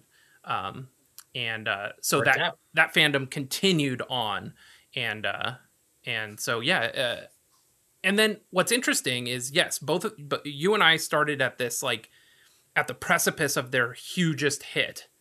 Yeah. Yet this song, what I would say to you now, what do you think it is about this song that Uh, appeals to both you and me because we're both Blink fans. We obviously like the Yeah. like the popular side of things, and being Yep. familiar with some of your musical projects. I think you and I are, are of are cut from the same cloth. Yet a song like Yeah. this for f- casual fans of the band that are into the middle and sweetness might find this grating. Um, yeah, it's yeah. why are we Uh, right and they're wrong, Brett? Well, the reason that they're wrong is because they don't like it. right. The reason that we're right though is because it's like it just reminds me of like the early 2000s like going to shows and seeing bands mess up and not sound great and like cuz like this song in particular it's it's really rough sounding like the vocals like are it, it all sounds like it was recorded live I I agree, and, uh, unfortunately, we Yeah. didn't find out much beyond them recording it. But Mhm. uh, it is one of the very few recordings they ever did outside of either Phoenix or Los Angeles. They recorded this in New Uh-huh. York uh, Oh, okay. for a seven inch, and my gut says that they recorded it while they were on tour. And so I we Yeah. talk about on the episode. I kind of doubt they did any tracking. They probably recorded it. I bet they were in live. like a live room. Yep. Yeah. It was at a place That that's that's how I feel about it too. yeah uh gosh what was it called uh, i'll pull up my show notes um the rare book room and it was recorded by this guy steve Revitte or revite uh Mm. and um, there are demos that were recorded of this back in the Static Prevails days, Yeah. and this never made it to Static. So my guess is this and Speed Read, they were like, we've got these two songs, let's just lay them down real quick on tour, and uh, Right. and do this split seven inch with Jejune. Um, so uh, so yeah, it, I agree. Their live performances of this song Mhm. around the time that it was released on that seven inch sound almost identical. So uh, Yeah, them exactly. recording it live would not be a surprise to me. Yeah. I think especially just because like Jim's vocals are so rough on it. Like it just sounds like it's it's a one take Jake kind of thing. Yeah. and uh yeah but i i think that's that's part of the thing that i love about it is because like on on record generally jimmy Eat world is very clean and like polished but then you hear this song and you're like oh man like if this had like even clarity production on it like this would be even more of an all-timer and probably more so for like a casual fan and not just us dieharders you know? Right, yeah. but But then do we get Yeah. that 30 seconds of feedback at the end or not? right You know? Yep. Yeah, it's uh man, it's a great song though. Like I love I love everything about it. And like when I did the cover of it, um my my original idea was to try to make like the cleanest um most polished cover of it that I could like, and stay true to the way that they did it just so that I would have some sort of recording of that song sounding cleaner, you know? Yeah. but but then I I started just uh playing around on my acoustic and came up with like the main riff that I put on it and I was like all right this is actually cooler and like and also like who am I to like make a more polished Jimmy World song You know, Well, like, I, I I well, it's, sound I I and I appreciate that sentiment for sure. We obviously found some other covers where people did cover it pretty faithfully. I'll send you one. It's this Mhm. guy we're assuming lives in LA because he's got an I Love LA T-shirt and a LA Uh-huh. Football Club sticker on his base. But he did. It might be what you're looking for. oh all it's right. really well me. done and he did the very one man band type of thing where he's in a Cool. room i think it was a quarantine uh recording too where he's put himself in a split screen scenario he did Yeah. an amazing job but then i surprised justin with your cover which i love and it reminds me when we did the one of the blink 182 comps I mm-hmm. submitted an acoustic cover of Sober, which is almost a completely reimagining of the song the way yours is. And Right. it was this it was sort of the same thing and I was going to ask you if it was a song that you had written already and then like you said it you was, like, recorded it the on. night before you were like oh, I'll just take this music and sing this song over it. but it sounds like you just wrote the riff specifically for this. You never went back to it. Yeah, exactly. Yeah, I think I think this might because like on those compilations, there was a lot of times where I was definitely like the last one, and like I was upload like recording or even writing and recording a cover like the night before, and so I think this is one of them. But like, I I don't think I actually had the riff until I started like messing with this song more because I didn't know what to do because I, I was like I'm not gonna do the polished version. I'll just do like an acoustic one, and then I just kind of uh tried to be like American football or something and just Oh, make I like hear that. Yeah. picky little picky kind of acoustic thing. I hear that. Because I always thought I always like whenever I did those covers, like I thought it was more fun to do it with like whatever music I wrote for it and then just like put the vocal melody of the original on top of it basically. So like it's just always completely different music with familiar melodies and stuff. And I thought I always thought that was like more fun to do than just like a straight cover. It is, and I think yours is. I think it's funny. You, I think you definitely accomplished, at least in hindsight, what you see you accomplished. I do see the American Yeah. football influence, a little bit of dashboard. Um, Yeah. and uh, uh, it reminded me of like uh, I want to say Age Six Racer or something. Uh, Chris does Right. similar picking style.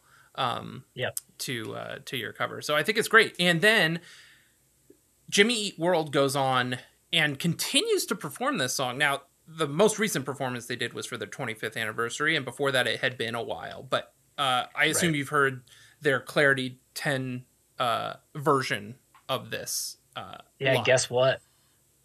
I was there, baby. Oh, uh, that's right. It was in Phoenix, and I was there, but we didn't know Yeah. each other then.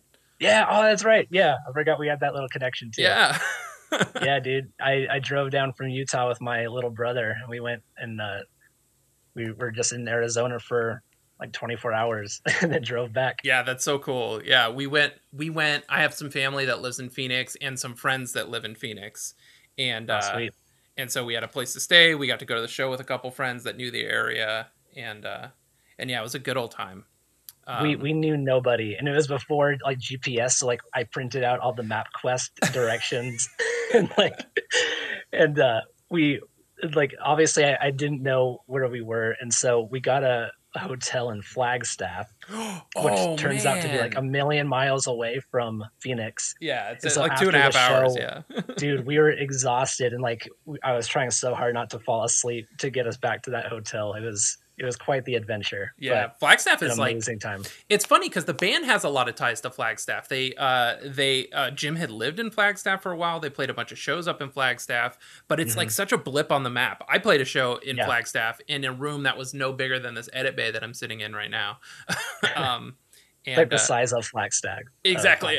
um uh oh yeah, man, what a cool story. That's fun. And I mean, you know, it probably was terrible at the time, but it's fun to look back on. Yes, completely. Um But yeah, I forgot that they played that at that show. I, I don't think I knew that song very well at that point, so I probably like obviously I didn't appreciate it. But is there I a moment that you it. remember that this song sort of clicked for you? for yeah, this song, um, I think it was. I don't have like a specific moment, but there was. It was when I was listening to. Um, so I, I got into them with Bleed American and then moved backwards, and so listened to Clarity and fell in love with Clarity, and that's like top three album for me now. And then, um, but then like as I was like you know downloading songs from Kazaa or whatever, I was I found this one, and I was just like, I was like, oh, this is like like a punk song. Like this is an awesome like punk rock song. And I and I was very into like the punk rock stuff back then, so I think it just like stuck with me that Yeah. way. Yeah. And I always like a good like like uh it's not necessarily like a breakup song, but I always like a good uh you know like sad song. so, oh, absolutely. Yeah, yeah, yeah. Yeah. It's um so yeah, it's cool. we talk about like the imagery Jim's so great at painting imagery and we sort of go back to that a lot when we're analyzing the lyrics and it definitely feels like uh, my interpretation was uh, uh, a guy and a girl are getting in an argument and he storms out and is driving away and is thinking of all the better things he would have come back at with all the things she was saying to him um, hmm Exactly. and uh, at the end he's basically hyping himself up to get over it and move on um, Yeah, and I I thought that like when I was doing my cover, I was going through the lyrics and I felt like it worked really well as like a slower acoustic kind of ballady song, just because of the lyrics of it too. So that was another reason I I changed it up a little bit. Yeah, for sure. Um, and finally, uh, they're doing the Phoenix sessions now. Uh, when this episode comes Yeah. out, uh, Surviving will have already happened. I assume you're at least going to one, if not all three of them. Yeah, I'm doing a clarity and futures. nice. Yeah, I'm And, excited about it. and uh, there was no VIP option for unless you did all three, right? So you're not doing the virtual yeah. meet and greets or anything like that. No, I'm not. Are you doing that? We did, yeah. I did mine uh, a couple days ago. Justin did his yesterday, and you Oh, know, sweet. you get two minutes with the band. Jim, I think, had like uh, some control over it. So, like, if you were sort of like on a tangent or they were like feeling it, you could see he was adding like 20 seconds here, 20 seconds there. So, yeah, like Yeah. we got almost three minutes. Justin got almost three minutes, and uh, and it's fun. There's a Jimmy Eat World Facebook like fans Facebook group. Uh, like one of the Mhm. two reasons I'm even still on Facebook, and uh, everybody's been sharing their videos there, and it's so fun to see everybody's interaction with the band, and it definitely makes you feel Yeah. like you only have two plus minutes with them. Uh, Mhm. At the end, you obviously feel like you're kicking yourself. I could have done X, Y, or Z, or said all these other Right. things, but everybody's in the same boat, and the band very much seems to get it. Like they don't seem off put by anybody. They have the same energy with everybody, so it's been really uh, fun to sort of see it all play out that way. That's really cool. Are you going to put like the audio into the podcast? Uh, yeah, I think what we'll probably do not this episode, but ne- the, the next week. So when we record on Monday, it's a terrible song, anyways. This cover that they did. um, when we do that, we'll probably talk about yeah our our calls, and then we'll probably do a Patreon episode where we sort of uh, talk about the uh, the first uh, session. So yeah, it should be a Nice. fun a fun time. We're very excited. So That's Um, awesome. outside of that, is there anything else about this song that you remember, want to regale about, or? Uh, Um, I, I mean, not really. There, there was. I saw. Uh, I think somebody tweeted saying that they might be playing this song for the Phoenix sessions. Did you have you seen that? I I want to say I saw that, but it's Yeah, it was. Um, let's see. I'm gonna see if I can find it. I think. Ah, who who said it? It must have been If been. it was somebody in the band, I would guess Zach. Yeah, it was Zach. Yep, it was Zach. Yeah, because somebody said like, "We want you to play uh, what I would say to you now," and also that's another. Let's let's put a, a, a note in this. So I always thought it was what I would say to you now because there's no punctuation in it, but then it's but then some things say it's called what would I say to you now, and I feel like that needs a question mark. Correct. so and I've I actually always been so confused. I asked Zach about that before we recorded this past or yeah this past Monday or this was been Uh-huh. last Monday. Um and uh and he said it was likely a typo because on every pressing before the Japan release of singles, it was what Uh-huh. I would say to you now. And then Okay. on Clarity Live, it's what I would say to you now. But Right. uh, on on cert on the uh, on a couple of the Static Prevails re-releases, it's the typo version, and on that Japan singles, it's the typo version. So then I checked ASCAP, and ASCAP Uh-huh. has that they registered both versions. So I assume it was cheaper Oh. for them to re-register the second name than it was for them to Right. reprint a bunch of import CDs. Yeah, that's awesome. Ah, that's so funny because yeah, I always I thought I was like being mandalaed or something. I was like, what? like, what is this song called? yeah, right. Nobody knows. But yeah, I think. But anyways, somebody on Twitter was uh like asked them to play it or like to do a new recording of it or something, and and Zach mentioned that they did.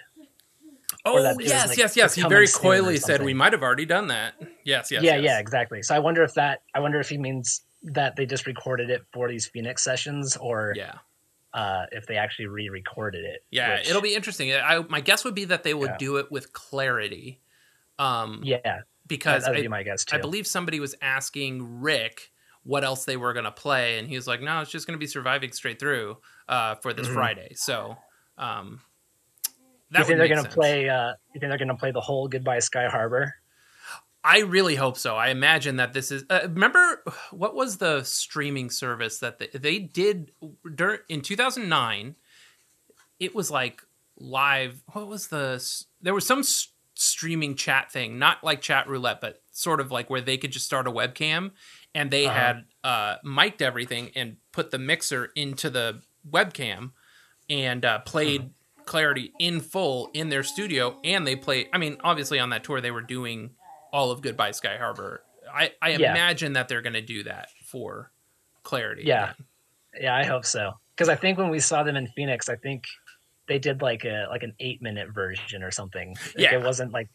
It was Oh like yeah, really I see what you're asking. Yeah, I my, Yeah, my guess yeah, is yeah. that they would do that longer version than they normally do, but yeah, probably not the entirety of Yeah. uh, the 16 minute 13 second uh, Yeah, deal. we my my wife and I were uh, on a drive like a couple months ago, and I put I put Claire. Actually, no, it was we were driving back from like my mom's on Christmas, and uh, I was playing Jimmy World, or I was playing Clarity, and she it got to uh, Goodbye Sky Harbor, and I, I didn't say anything, but I just like let it go the whole song. And then, because I was like waiting for her to react to like how long it is, but when it, she went through the whole thing, and when it was over, she was like, she was like, "What the heck? Like that was like the longest thing ever." Like, "I know." Was like, "I was waiting for you to say something." and then you put never did." Constantine on, and then you put the decline on, and Yeah, it's like this whole drive is gonna be four songs long. yeah, This forty minute drive. yeah. So funny. Oh, that's I cool, man. Uh, but she's a fan too. Your wife? Yeah, she likes she likes Jimmy World. She came and saw them with me uh, a couple years ago. Actually, we might have seen them twice together now. I can't remember. We see them every time they come here though to Salt Lake. Yeah. And uh, like even so, like with me and Jimmy World, like I'm one of those guys who likes the new the older stuff more than the new stuff. Yeah. But but anytime they're here, I I know I have to go see them because like they're so good at putting set lists together where they they cater to everybody. Absolutely. We saw them in 2018 here in LA, and they busted out thinking that's all. And I was like, oh man, Yeah. this is cool. Yeah, see, it's like they're like Blink is in a similar situation where like they play the old and the new, but they kind of like stick to like one set list generally. yeah. But Jimmy World like kind of strays from that sometimes and just throw in like a random deep cut. Yeah, and, absolutely. and I I love that. Thoroughly appreciated. Yeah. Well, Brad, Like where can people find you on the internet, man? Oh, I'm I'm on the internet. Uh, I'm on I'm on Facebook. but uh, I don't know. I so I have this band called Frick, and people can uh, go to like a band called Frick.com and and uh, I'm on there. My music's on there. Um, And would you say Yeah, recommended if you like Jimmy Eat World, or what would you uh, compare it to? No, it's. It, I mean, it's. I guess it's like, it's like lo-fi, fast punk stuff. So it's more like Descendents kind Oh, of cool. thing. Yeah. Um. No song is over two minutes long. You know, it's just trashy, punky stuff. That's So. I guess it's kind of like the the singles album. That's cool. I feel like you were toying with this idea when we did the short songs compilation on Chorus. Yeah, yeah, exactly. That's yeah, cool, I- man. Um, yeah, yeah, it's it's been fun. I started doing it during this quarantine thing. Um, there was like one day where I was like, I'm just gonna write a whole EP and record it and release it all in one day. And so I just did four songs in one day and released it that night. Dude, that's awesome. And uh, yeah, and so I've just been doing stuff since then. So I've done like 20 songs since like October for this thing. that's but- awesome. It's a good feeling, Yeah, right? it's- yeah, it's fun. It's it's nice keeping myself busy while I'm just at home 24 seven Yeah. Yeah. working I- from home. So it's you know it's tough, man. It's, uh, it's tough, but at least I can pick up my guitar when I'm you know not right. on a call or whatever and and write some songs. That's right. Well, Brad, I appreciate you coming on the show. You're welcome on any time if there's another song that you want to wax poetic on. Um, Sounds good to me, please dude. feel free. Thanks. Awesome. Thanks so much, man. Yeah,